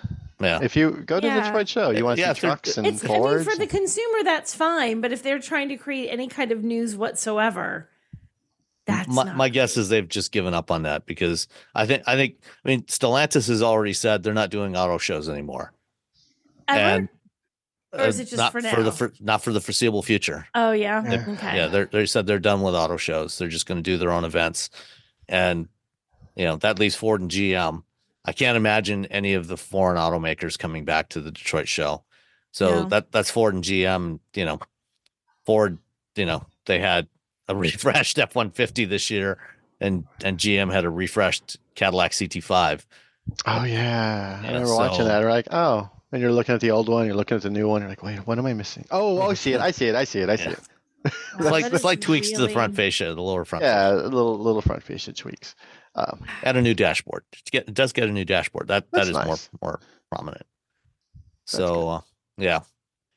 Well, that's the end of the Detroit show. Yeah, I don't understand why they did that. Why? Winter is so. Maybe you need. Well, I don't. Actually, do people need something to do in the winter? Yeah, I mean, as a consumer show, it actually makes more sense to do it in the winter. I get that. I get the winter move. It's the overlap I don't get. I guess I just totally don't care about the media coverage. It probably has to do with availability of the convention center. Yeah, and just the dates that it was available. Those were the dates they could get. They probably couldn't do it a week later or 2 weeks later. Is it at the? It's downtown, right? So I think the battery show is going to be there too. So yeah, the battery show is actually moving to Huntington Place, but that's in September. That's in September. Yeah, thank God. So with the original dates that they had planned for the show for this year, so the 2024 show auto show isn't happening, but it was going to be like on a couple of consecutive weeks. So there was going to be like a week in between the battery show and the auto show, but now there's just not going to be an auto show in September. It'll just be in January. Yeah. The battery show's in October this year, so it's going to be a little bit colder. Yeah. All right. Well, okay. No, not necessarily. October was pretty warm here. That could be nice. Oh, yeah. Okay then. Yeah, October's pretty nice around here. All right. I just want Mike Austin to bring his Honda Beat so I can drive around the parking lot again. That's I just want an opportunity to drive Mike Austin's car around. That's all I care about. If it's on, it's going to be fine in October. I'm fine. Yeah, you'll definitely be able to drive that around. Whew. All right. Android Auto. One of the main reasons that GM gave for dropping smartphone projection from their EVs is so that they could integrate real-time vehicle information into Google Maps and stuff for routing and to find chargers and figure out how far can you go before you need a charge, all this stuff. Well, now last week at CES, Google announced that Android Auto is basically getting that capability for automakers that want to supply the real-time battery state of charge data to the Android Auto version of Google Maps. They'll now be able to do that. And Ford's going to be the first one to launch that on the Mach-E and F-150 Lightning. So you know, in Google Maps in there, you'll be able to see the current battery state of charge, estimated state of charge when you get to your destination, it'll give you suggestions where chargers are going to be along the way. I don't know if it'll be quite as sophisticated as what they do in apps like a Better Route Planner, you know, where it can give you options of, you know, find the fastest route to your destination, how long should you stay in charge, all that sort of thing. Yeah. But yeah, so a lot of what GM's doing will be in Android Auto. Unclear if Apple is going to have this capability in CarPlay or not, but Ford is actually doing a briefing on Wednesday this week in a couple of days on their next generation in-car systems, and so might get a little more detail on exactly how this is all going to work. Well, they have it. Okay, so Ford worked with Apple to get EV routing in CarPlay a while back. Okay, so they have that in there now? Yeah. Okay. I do know that Apple can be difficult to work with. Just a little. That's a a skosh.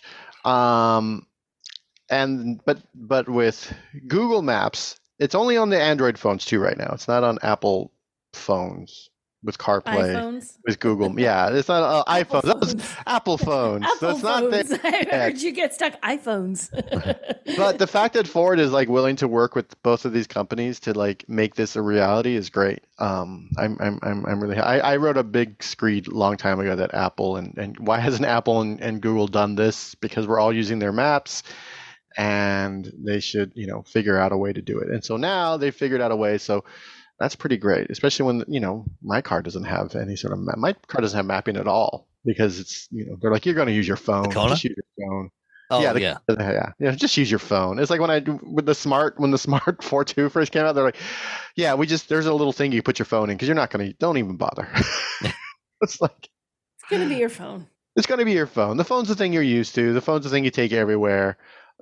So this is great. I think it's good for people who feel comfortable with Google Maps versus whatever the in-car map situation is. And it'll be nice as more and more automakers support this. And of course, as more and more devices support it. So kudos to Ford and Google. High fives to them both. And they're also adding more apps, on vehicles that have Android Automotive where it's all built into the car. So they're starting off with they've got a beta version of the Chrome browser that you can run in Polestar and Volvo cars. Cool. And the Weather Channel app, and I think, did we talk about Microsoft Teams coming to Android Auto? Oh God. Oh my God. As someone who constantly has to deal with Microsoft Teams, I'm not happy about this. I know. I thought Microsoft Teams was available in CarPlay, so you could like reply with your voice to messages, but I guess not. Maybe it is. I don't know. Yeah. Either way, I don't like. The whole Microsoft suite is just it's frustrating, and Teams is not great. Is not great. It's super frustrating. Do you get to use Teams, Nicole? I have used it for various things and I hate it. Yeah, there's like a couple automakers are like, hey, welcome to our Teams thing. You're like, and my God, Zoom's right there. Yeah, every now and then there's something like, we use Teams. I'm like, you do? No. Awesome. And it doesn't work well with Apple. Like I don't know what the IT department. It's okay, it doesn't work well with Windows either. Oh, okay. I don't know what the IT department did to my work computer to make it work, but I remember when I was doing interviews for SAE, like I could not get it to work on my computer, on my MacBook Air. So at the last minute, I ended up having to do it on the phone. So I'm holding the phone up, doing a very important interview for the job that fortunately I ended up getting. But it's like, hi. So I couldn't, and it's like all jiggling around because I didn't put it on a stand, and it's like the last, when I was like, oh my gosh. I have plenty of stands that I could have put it on, but I was like, oh, I'll just use Teams, and nope. Well, so that's coming. Good luck. Android Auto already has support for WebEx, so I mean, there's that. So I might as well add Teams. Yeah, you might as well add all the top WebEx. They got a real player. Not yet. I think that's coming. Oh, finally, we're gonna get real. But yeah, you'll be able to use the Chrome browser now while you're sitting there waiting for your EV to charge from Polestar and Volvo, and presumably others that are using Android Automotive in the coming months. Cool. Yeah. Yay. All right. I had a chance to sit down with Henrik Fisker last week, which is always entertaining.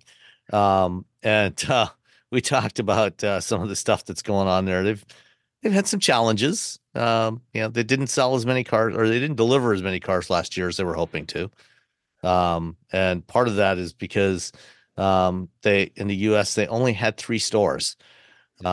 Turns out, doing direct to consumer sales for an automaker, it's really expensive. And you got to you got to lease some land, you got to hire some people, you got to train the people. Now you're taking all that buy tools and equipment, and you got to buy the tools, or you could just say, hey, you want to be a franchise like a Subway or a McDonald's. Yeah. And I mean, everybody, all these startups thought, we'll just go to the Tesla route and just sell EVs direct to customers. And it worked okay for Tesla, because when they did that, they were able to get basically free money from the stock market. It's like, oh, we need a couple $2 billion more to build more dealerships or whatever, or more stores and service centers, and so we'll just sell a couple $2 billion worth of shares to the market. But now, the market's not so strong anymore, so companies like Fisker can't do that, and VinFast. If Tesla were to launch today, they'd be hosed. Yeah. They'd be like the same boat as everyone else. Yeah. They'd be like, oh gosh. How are we going to do this? So Henrik is hoping to have 50 dealers by mid year. And so I've got the interview I did with Henrik, last week. And we'll run that here. Before we do that though, anything else, you guys want to talk about? Oh, we didn't talk about the VinFast Wild. It's wild. Yeah. You know what? Okay, so I went to the VinFast to the booth, and they had the Wild, and it's definitely a concept car, and it's passed through, and the doors, suicide doors in the back, and all the fancy things you see in all the concept trucks. I didn't care because the VF3, the teeny tiny little VinFast, is my favorite thing in the whole world. I don't care. Really? It's so cute. Like, just enough room. I could I don't think it has back seats. I don't know. I couldn't see because it was dark, but I could put the dogs in the back and just drive around my little 2-seater. We could go to the park. Kind of like the Honda Mini E, or the Honda E. It was like a Honda E and a Jimny had a baby. Like they got together, they made sweet love, and then you get the VF. It's cute. I just Googled. It's adorbs. Isn't it adorable? Super cute. Like it shouldn't have rear seats. I hope it doesn't. I don't know. I didn't really even look it up because I'm lazy. But you could throw some people in the back, throw some dogs in the back, or put a bag of something, a small bag of stuff, and you just cruise around town like a cool little EV. Last night, my wife and I were driving home, and there's a electric 500e for $5,000, the orange one. My wife's like, maybe we should just get rid of the Kona and get this. I'm like, well, it only has 80 miles of range. She's like, yeah, that's fine. This is the same, when we first got the Kona, she's like, oh my God, am I going to be able to make it to work? This is 125 miles of range. Yeah, see? Perfect. Oh, and it's a 4-seater. Oh, it does have a back seat, Rob. Just fold it down or take it out. Boom, done. Problem solved. Those back seats are going to be too small for adults anyway. Yeah, those are. This thing is really small. It's tiny. Yeah, it's really teeny tiny. Yeah, really teeny tiny. Look at it. It's beautiful. It's cute. It's I don't know. I think you wanted. I want everyone to make it. I think VinFast has a lot of capital behind them, so they had the opportunity. I think they were too soon with the drive program. You can't tell us that better cars are being taken off a boat in San Francisco while you're doing your drive program. I think that was an error on their part. I haven't driven anything new from them. So the newest versions of the cars, the ones that apparently are better, that they told us to our faces, these are the better ones, but you're driving the old ones. So you should go down to the dealer and take one for a test drive. I should go down. There's literally one down the street from my house. But, you know, when Hyundai came over to the United States, those were horrible cars. Yeah. Just complete trash. Like, no one should have bought those. I think VinFast got off to a really rocky start because of that too early. I said at the time, like, just let it cook for another 6 months. You guys, this isn't ready. Chill. This is just not ready. Like, hold off. And they didn't. I think if they'd held off, it would have been an entirely different launch experience. I think if they have held off until the spring and, like, just did a lot more testing, maybe did a long, I think they probably would have. It wouldn't be the situation that they're in now where people are like, boo. Yeah, I agree. Now, I think they can make it. Well, I mean, but also they just like got rid of their CEO because the chairman is now the CEO. But I've heard like rumblings. The old CEO is now the chairman, I think. But then the old CEO is like, she's the I don't know. That right there, that's your issue. Just put someone in charge. Let them do their job. Don't micromanage them. You have a whole other VIN like conglomerate super thing to take care of. I think there was like, we got to move quickly. I think they wanted to move quicker than they should have. And I think someone needs to come in and say, slow down. They're on CEO number 4. You need CEO number 5 to come in and say, I will take this job, but you got to leave me alone and let me do my job. Yeah. But that's not going to happen. Whoever that is, he or she, good luck with that. Okay. But the VF3 people, go look at it. It's delightful. 125 miles around town, goofy little car. All right. Nice stuff. Sounds like you guys are both fools. I don't know. We'll see.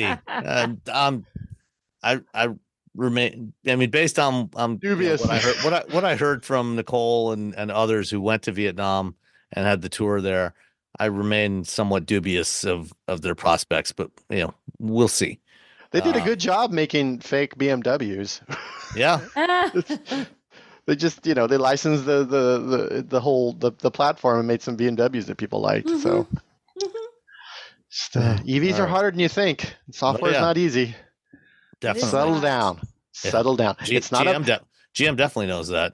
GM though, like Volkswagen, Volvo. Volkswagen learned that. Like, everyone's figured it out. Yeah, I mean, and Volkswagen, you know, that was another thing that I saw at CES. You know, Volkswagen a couple of years ago, they announced, we're gonna have CARIAD do all our ADAS and automated driving software going forward, and we're gonna use Qualcomm Snapdragon Ride platform.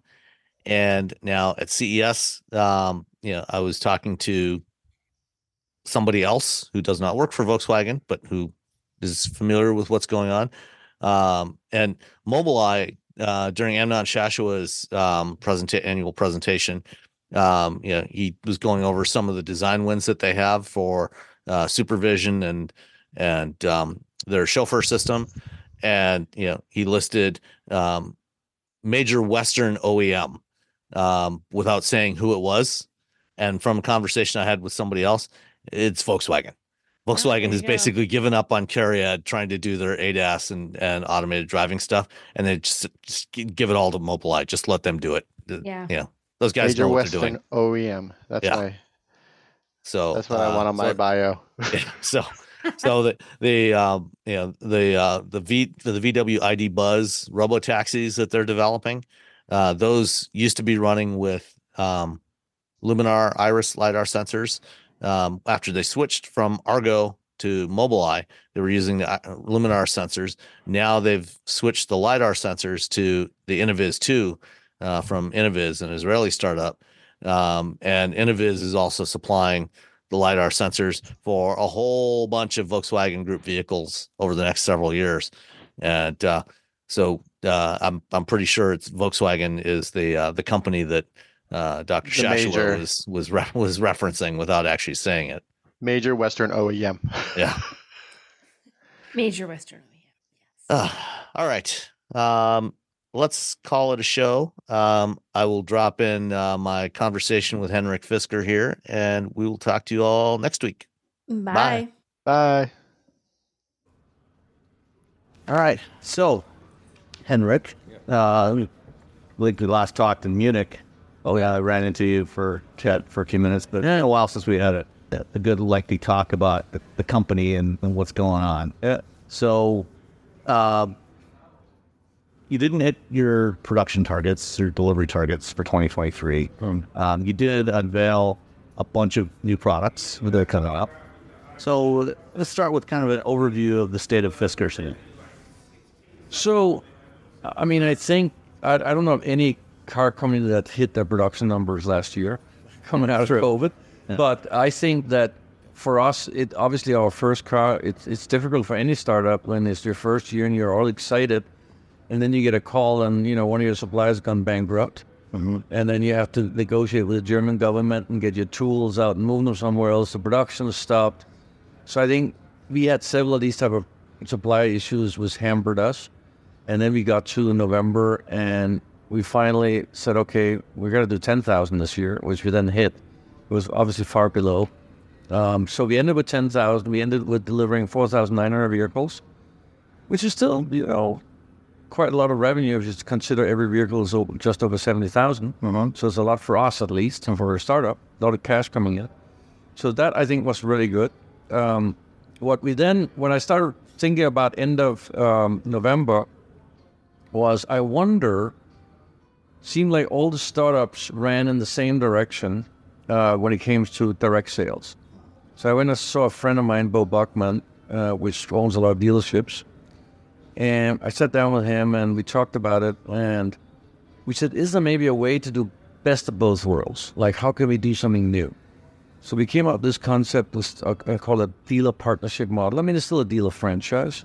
So I decided to pivot and change into doing a dealer franchise model with some new conditions, like no haggle pricing, larger dealer territories, so they can do higher volumes and therefore hold the prices. And a whole bunch of other stuff. They'll also get, you know, part of the OCHE and stuff like that. And the reason I did it was because I really realized as we had produced all these vehicles, it was a bottleneck for us to get them to the customers because we actually have orders for a lot of these vehicles. Mm-hmm. But we can't get them fast enough out because we only have a handful of locations in the U.S. And it's just not enough. I mean, the U.S. is gigantic and you suddenly are finding yourself shipping a car 8 hours to a customer. Whereas a normal dealer calls the customer and they come in half an hour, they pick up the car and they're gone. So I realized that bottleneck we have to change. And yes, if we spend 2-3 years on billions of dollars, we can do it. But I don't think we have this time anymore. And we also don't have a 0% interest rate. So times are different. And finally, what we saw on our heat map of our customers is that whereas way back 3 years ago, all our customers came from 3 states. Now we have customers all over the U.S. and we can't serve them. So the fastest way we can do that is by appointing dealers all over the U.S. So we decided to go for the dealer model, and that's really for me the important thing this year. How can we get up to deliver? We want to do tens of thousands of vehicles. We can only do it if we go to a dealer model. And service is the second part. We have now passed and exhausted, I think, all the early adopters. And now when you talk to a normal person living somewhere, they go, oh, so where am I getting the car service? The early adopter wasn't so interested in that. Yeah. Well, we'll figure it out somehow, you know. Yeah.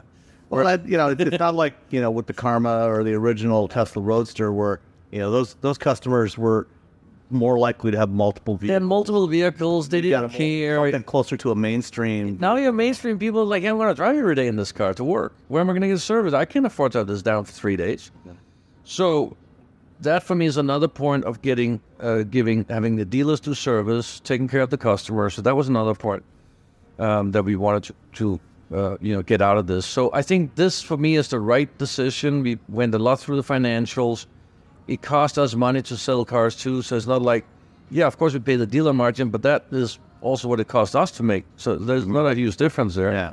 So, and we're going to do the same in Europe. In Europe, we're going to do hybrid only because we already set up a lot of dealer points. We'll just keep those, but we'll not, expand them. We don't have that many.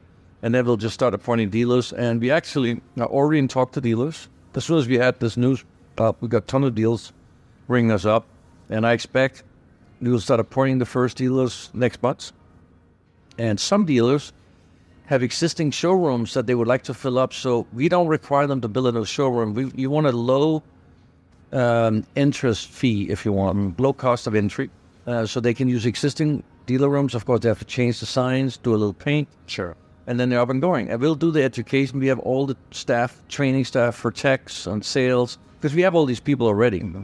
So it's going to be pretty fast, moving pretty fast. How many dealers do you expect to have? So this year, I want to sign up in the U.S. 50 dealers before mid-year. In fact, even faster if I can.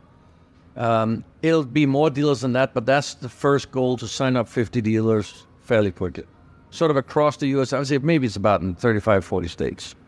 And do you also plan to add any more company-owned stores, or just keep what you got right now? No, we're gonna, in the U.S., we're gonna close the company-owned stores. Oh, so we only have like 3 or 4. Okay, so we're gonna close those, but we're gonna keep our lounges, which is the, our brand centers, mm-hmm. where you can go and see the car, which we have in LA in the Grove, we have in New York in the meat packing districts. We'd be even going to add a few more. That's just to support the dealers. Okay. And if we get a lead in that lounge, whatever the zip code of that person is, gets sent. So if you go in here, the zip code will be sent home to you wherever you are, if that's where you are from. Yeah. Okay. Yeah. I mean, clearly, come to learn, that there's upsides and downsides to going direct, and I also think the time you're in. Yeah. 10 years ago when Tesla did, or whenever it was, 15 years ago now, it was a different time. You were only dealing with enthusiasts and early adopters, and you had a 0% interest rate. Mm-hmm. And a lot of capital expense to setting up your own network. And they took service. 5 or some years to do it. Mm-hmm. And so we don't have 5 years. Yeah. So there's all these things coming together. Now, when we originally thought about it, we didn't know that we were going to have this interest rate. We didn't know it's going to take so long to close the real estate deals. So you also have, as a startup, one of the good things is you can adapt quick. Mm-hmm. So I don't need to talk about this for a year to make a decision. We talked about it for a month or so, and then we just say, you know what? This is what we need to do to accelerate faster, because we have the demand. We just got to be able to fulfill it. Yeah. So yeah, if you can build the vehicles, you want to get them to customers. Yeah, we don't have any problem building vehicles. Okay. And how is the relationship with Magna going on the production side? Well, I mean, I think that we have gone through the difficulties of all the issues of suppliers, and Magna also had a few issues where they were shipping some cars that wasn't done, etc. I think there's, in any startup phase, I mean, we have some software bugs we had to fix, and some of it was with suppliers. It's not just startups having software. Yeah, everybody has. Yeah. But the thing is, how fast can you fix them? And we can fix them within a little less a week. And we do software upgrades every month, so we fix them really quickly. But that's because we have a huge, very smart software team internally. We do all our own over-the-air updates, all done from San Francisco. We have fully connected cars, so that's very important to do all that stuff and understand your own car. Mm-hmm. So you don't have to go out and ask a supplier and then wait for a reply, because there's many OEMs have to do that. So, with Magna, I mean, look, they can build the cars. I think now we're getting high quality cars. Yes, like any start of a new vehicle production, you have issues you have to solve them together, and you just have to get on with it and do it. It's not easy, but I think we have done it. It's there. We got a great car. If I look at the quality of that car, I mean, it's built by the same people on the same line than a Japanese and German automaker.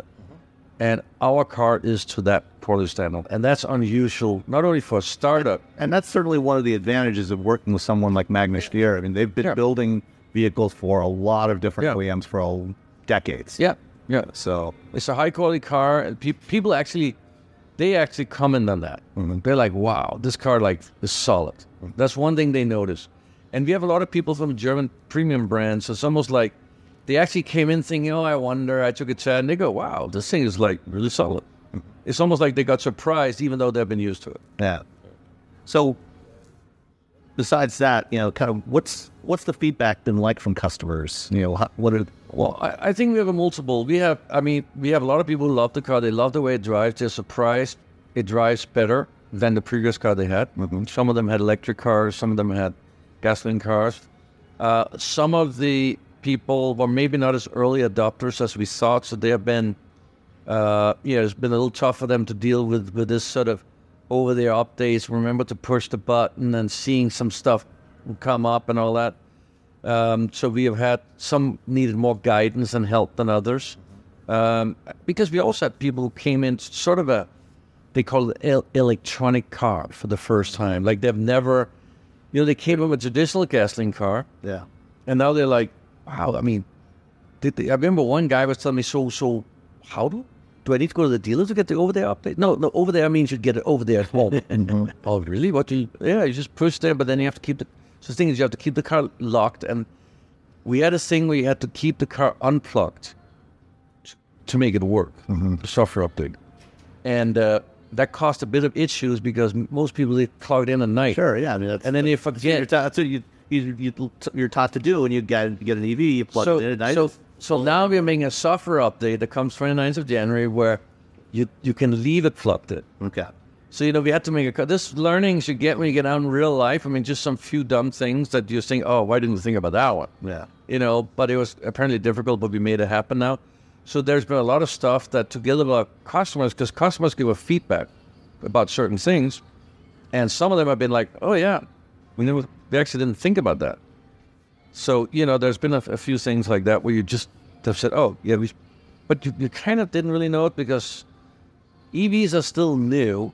And if you know EVs, then you say, oh, yeah, it's normal to do this. Then you push that button. But somebody who's never done it and never have a car with over-the-air updates, it's just...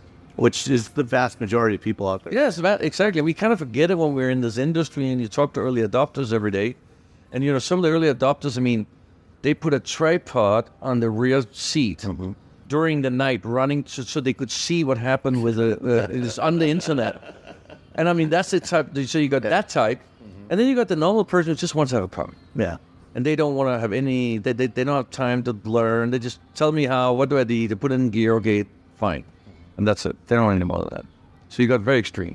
So of the customers, you delivered nearly 5,000 vehicles so far. Of that customer base, where, who are those customers? You said, some of them are obviously new to EVs, new to modern digital vehicles. But where else are you seeing customers coming from? So we see sort of, if you leave it out the early adopters, because there's less and less of those, mm-hmm. I would say we see sort of, there's many different nuances, but if I take sort of two types, I would say one, if they come from an existing EV, you see some coming, if they come from an independent brand already and have driven those EVs from a non-traditional automotive OEM, there's mainly one brand, there's not too many of those. Yeah. They don't want to go back to a traditional OEM. And they like the look of our car, they like to try something new, and they like the idea that we're independent. So that's one type of buyer. And they're pretty seasoned with how things work and all this type of stuff. Then you have the buyer coming from the OEM, traditional OEM. And many of those, what happened was, and I talked to, like for someone in Germany, I talked to three of them because I asked, can I get three random numbers? And the most interesting was a 70-year-old guy that had driven a BMW for 40 years. Had BMW, only BMW for 40 years. And finally, he discussed with his wife, said, you know what, we should really think about being sustainable, we should get an electric car. And of course, BMW electric car, but it was such a huge change. He said, I want to sort of see what's out there. So for the first time, I actually did research, what is out there, and your car popped up somewhere. So you say, oh, it looks really nice. So you start reading about it and all the stuff it had. And I said, I've never had a car with all these interesting things like California mode, taco trays, all that stuff. So he's like, this is really interesting. And then he's like, you know what? If I'm going to take such a huge risk, because I asked, why didn't you buy the BMW car? He goes, you know, it's like the same as I had before. Like, now I could really try something new. And he said the final aspect was, we kind of decided to do this for sustainability, and you are 100% sustainable, whereas my current brand is not. So we felt we're going to do this big shift. So we have people that sort of finds us because they read articles of somebody written, but it's done by research.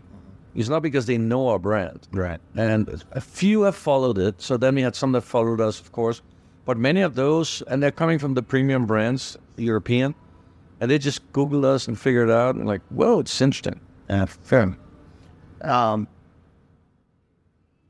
Looking ahead now, how many vehicles do you think you're going to be able? How many Oceans do you think you'll be able to deliver this year? And do you see the customer base evolving from what you've got now, or kind of just more of the same? So your question was deliveries. So on deliveries, once we have the dealers up and running, I don't see any issues anymore with bottlenecking deliveries. So then it's just down to sales and production. And I think that we will continue to accelerate production. We are very variable with Magna. They can scale up, obviously, to a certain extent. Then we have to go to suppliers. Yeah. So I think we will be doing really good. We haven't given a forecast. We won't do that until our earnings. Okay. But I see this as being a great year, an incredible year. And I think mainly because now we will be able to have that outlet of the dealers to be able to help us getting the car. One of the other things with the buyer now being more traditional, they want to go to a dealer and drive the car and get it explained. A lot of our first customers never even drove the car. They ordered it, we shipped them to their home, and that was it. Yeah. But now you want people to come in. They want to see some of these cool features, the rotating screen, the California mode. They want to come and see it and experience it. They want to take it for a test drive. How is it to drive an electric car? I never did it before. So it's a new kind of demographic, and also they spread more. Mm-hmm. What we are seeing is it used to be just California, Texas, and Florida. Now it's spread. Mm-hmm. I mean, it's not evenly spread. Mm-hmm. Sure. But it's definitely spread. We have, I would say, customers in every state. Okay. Almost nobody in North Dakota and South Dakota, but anyway, I think there's like 3 EV chargers in North Dakota, maybe. It might be the owner that ordered one. That's. Do you expect to start delivering some of the other trim levels this year besides the Extreme? So we delivered the first Sport and Ultra last year already, we are now Ultras in the U.S. just because of shipping. Mm-hmm. Sorry, the Sport because it's a little behind, but I think we already have Ultras here. Okay. So they're going out now full speed. Okay. Now as we speak. All right. Yeah. So last year you had an event where you showed off a whole slew of vehicles that are coming in the next couple of years. Yeah. And how's the development process going on those? I mean, let's start with the pickup, with the Alaska. So the pickup, we have actually decided that should be the first one we come out with because we think this is a really hot market, especially because I've seen now that all the electric pickup trucks that came out or are coming out are full size, and ours are mid-size. It's like a Ford Ranger size. Mm-hmm. It's not as small as the Santa Cruz. It's like a Ford Ranger. Yeah, and I think it'll have sit in such a unique market segment because it's going to be priced between sort of $45,000 to $58,000. So I think the price segment, the size is unique. So we want to bring that out first. And that would be, we're looking at end of 2025, like we said. Okay. We have now decided the Pierre product will be slightly after. So similar time frame. The Alaska is based on the Ocean platform. So it's product we can bring fairly quickly into production without, we're not inventing everything in there. Right, a lot of the core architecture is already there. We're going to use the same battery pack for the beginning. We'll switch to the U.S. later, and then we'll use same powertrain, the same old stuff in it, electronics and all that. So that vehicle is it's pretty much done in terms of development. The next step is going to suppliers. The PEAR is also pretty much done. It's also next step suppliers. What's unique about the PEAR is that that vehicle will need slightly more testing because it's brand new. It's a very unique steel structure where we have taken 35% out in terms of parts, which make it much... Yeah, there's a lot of interesting details about the way you design that with having parts that are interchangeable the cars. So that's really a low-cost, amazing, but still being a quality vehicle. We're looking for a partner for that vehicle because it's we want to do really high volume, and we want to do it both in Europe, U.S., and maybe eventually even India and China. So it's a big project, so we have a lot of discussions going on. The one point I know there was a partnership with Foxconn, and it's lying there, but we are talking with a lot of different groups right now. We haven't announced anything new on Foxconn. Okay. With the Alaska, obviously since it's a pickup, that means it would be subject to the chicken tax. So no, we will make it in the U.S. Okay, that was what I was going to ask you. If you're going to build it here, is Magna going to build that here, or are you? Well, Magna doesn't have a plant here, right? So nobody can build a plant that quick. So we will be looking at an existing plant. Okay, and we haven't announced. It's too early to announce anything about it, but it will be built into this. Okay, all right. That would make sense. And then you actually have. Access to the IRA tax credits with that as well. Correct. Yeah.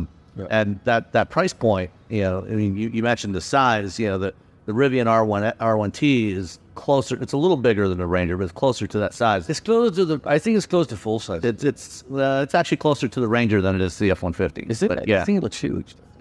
Yeah. When I look at the length, though, it's somewhere in between, isn't it? It's about 6 inches longer than a Ranger. It's actually almost exactly the same dimensions as a Jeep Gladiator. Okay. Interesting. Yeah, it's right on the Gladiator size-wise. Right. Well, but that price point you're talking about is significantly below where Rivian is. Yeah. And so that would give you a significant advantage in terms of the market, I think a lot more people could afford, $45,000 to $55,000 than $75,000 to $90,000. Yeah.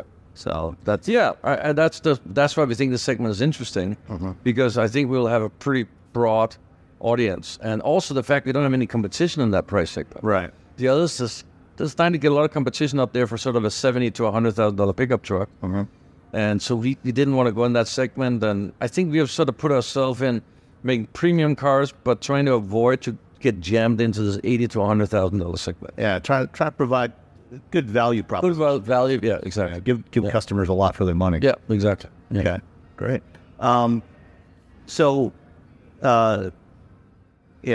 Obviously as a startup, this is a challenging economic environment to be in. You talked earlier about the interest rates and everything.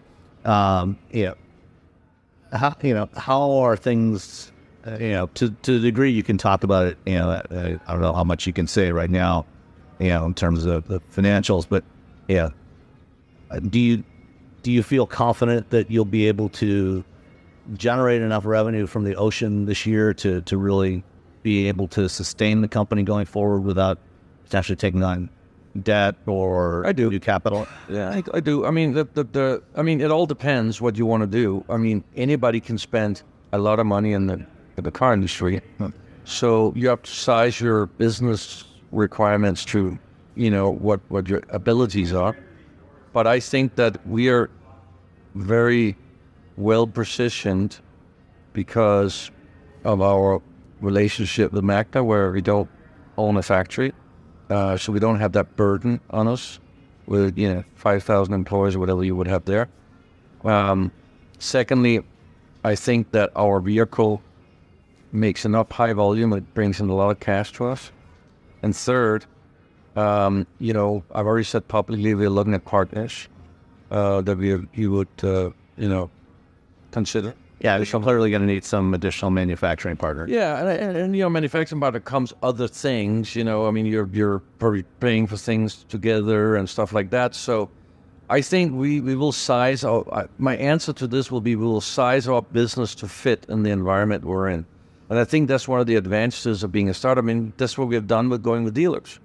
I'm not sitting here saying, oh, we decided on no dealers, now we're going to stay with no dealers, even if we're not going to make it.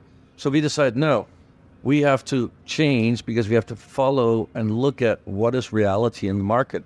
Nobody knew what the interest rate would be. Nobody knew what the competition would be. Nobody knew, you know, the sentiment in the world or, you know, whatever might happen. So you have to adjust to that. I mean, yeah, maybe somebody had a plan about selling cars in Russia, but they aren't going to do that right now. They have to change that idea. You know, so I think we're adapting to what fits in the current environment, and that was one of the reasons we always said we were set on going into Europe because we wanted to have that Europe angle to be able to also offset if there's change in market condition between U.S. and Europe. And by the way, what we have seen is UK for some reason have really taken off for sales. We're doing great in the UK. We're doing great in Norway. So, you know, there's certain countries that just have picked up. In the US, what we saw was scattered out our orders. We thought they were all going to be, if you remember way back, I think Tesla sold all the cars in California for the first year. I mean, if we could have done that, I'd be like, oh. If I could have sold all my cars in Austria the first, it just rolled them out of the factory and didn't have people. That would have been so easy. Yeah. But that, unfortunately, was not the case, right? Yeah. We had to get them on a ship and a plane, you know, on trains and get them over here. So, you know, you have to ultimately, you have to take advantage of being a startup by reacting to the environment. And that's what our plan is. That's what we're doing. Gotcha. Yeah. Great. All right. Anything else? No, I think this is the biggest thing, actually. Yeah. So it's being flexible and responding to the changes. That is how we're going to survive. And that's our difference to being a huge car maker where they can do that. Yeah. Right? They have to, and you know, you saw how they plan certain things, and then now they're cutting EVs out and, you know, and making all these. I mean, they have to do this super long-term planning, which we don't have to do. No. We're much more agile. I think to a certain extent there's an advantage for us that there's been these cuts in EVs. Uh-huh. Because suddenly maybe now we are coming out with some cars that won't have too much competition. Yeah. Which is great. Yeah, certainly, you know, the Alaska is potentially in a really good spot because there's, at least right now, there's nothing else quite in that. There's nothing really in that segment on that price range as an EV. Yeah. So yeah, you just got to find a place to build it. All right. Good to see you, Henrik. All right, take care. Good to talk to you. Thank you. Thanks, Matt. At Parker, our purpose is simple. We want to make the world a better place by working more efficiently, by using more sustainable practices, by developing better technologies. We keep moving forward. With each new idea, innovation, and partnership, we're one step closer to fulfilling our purpose every single day. To find out more, visit parker.com/purpose. Parker. Engineering your success.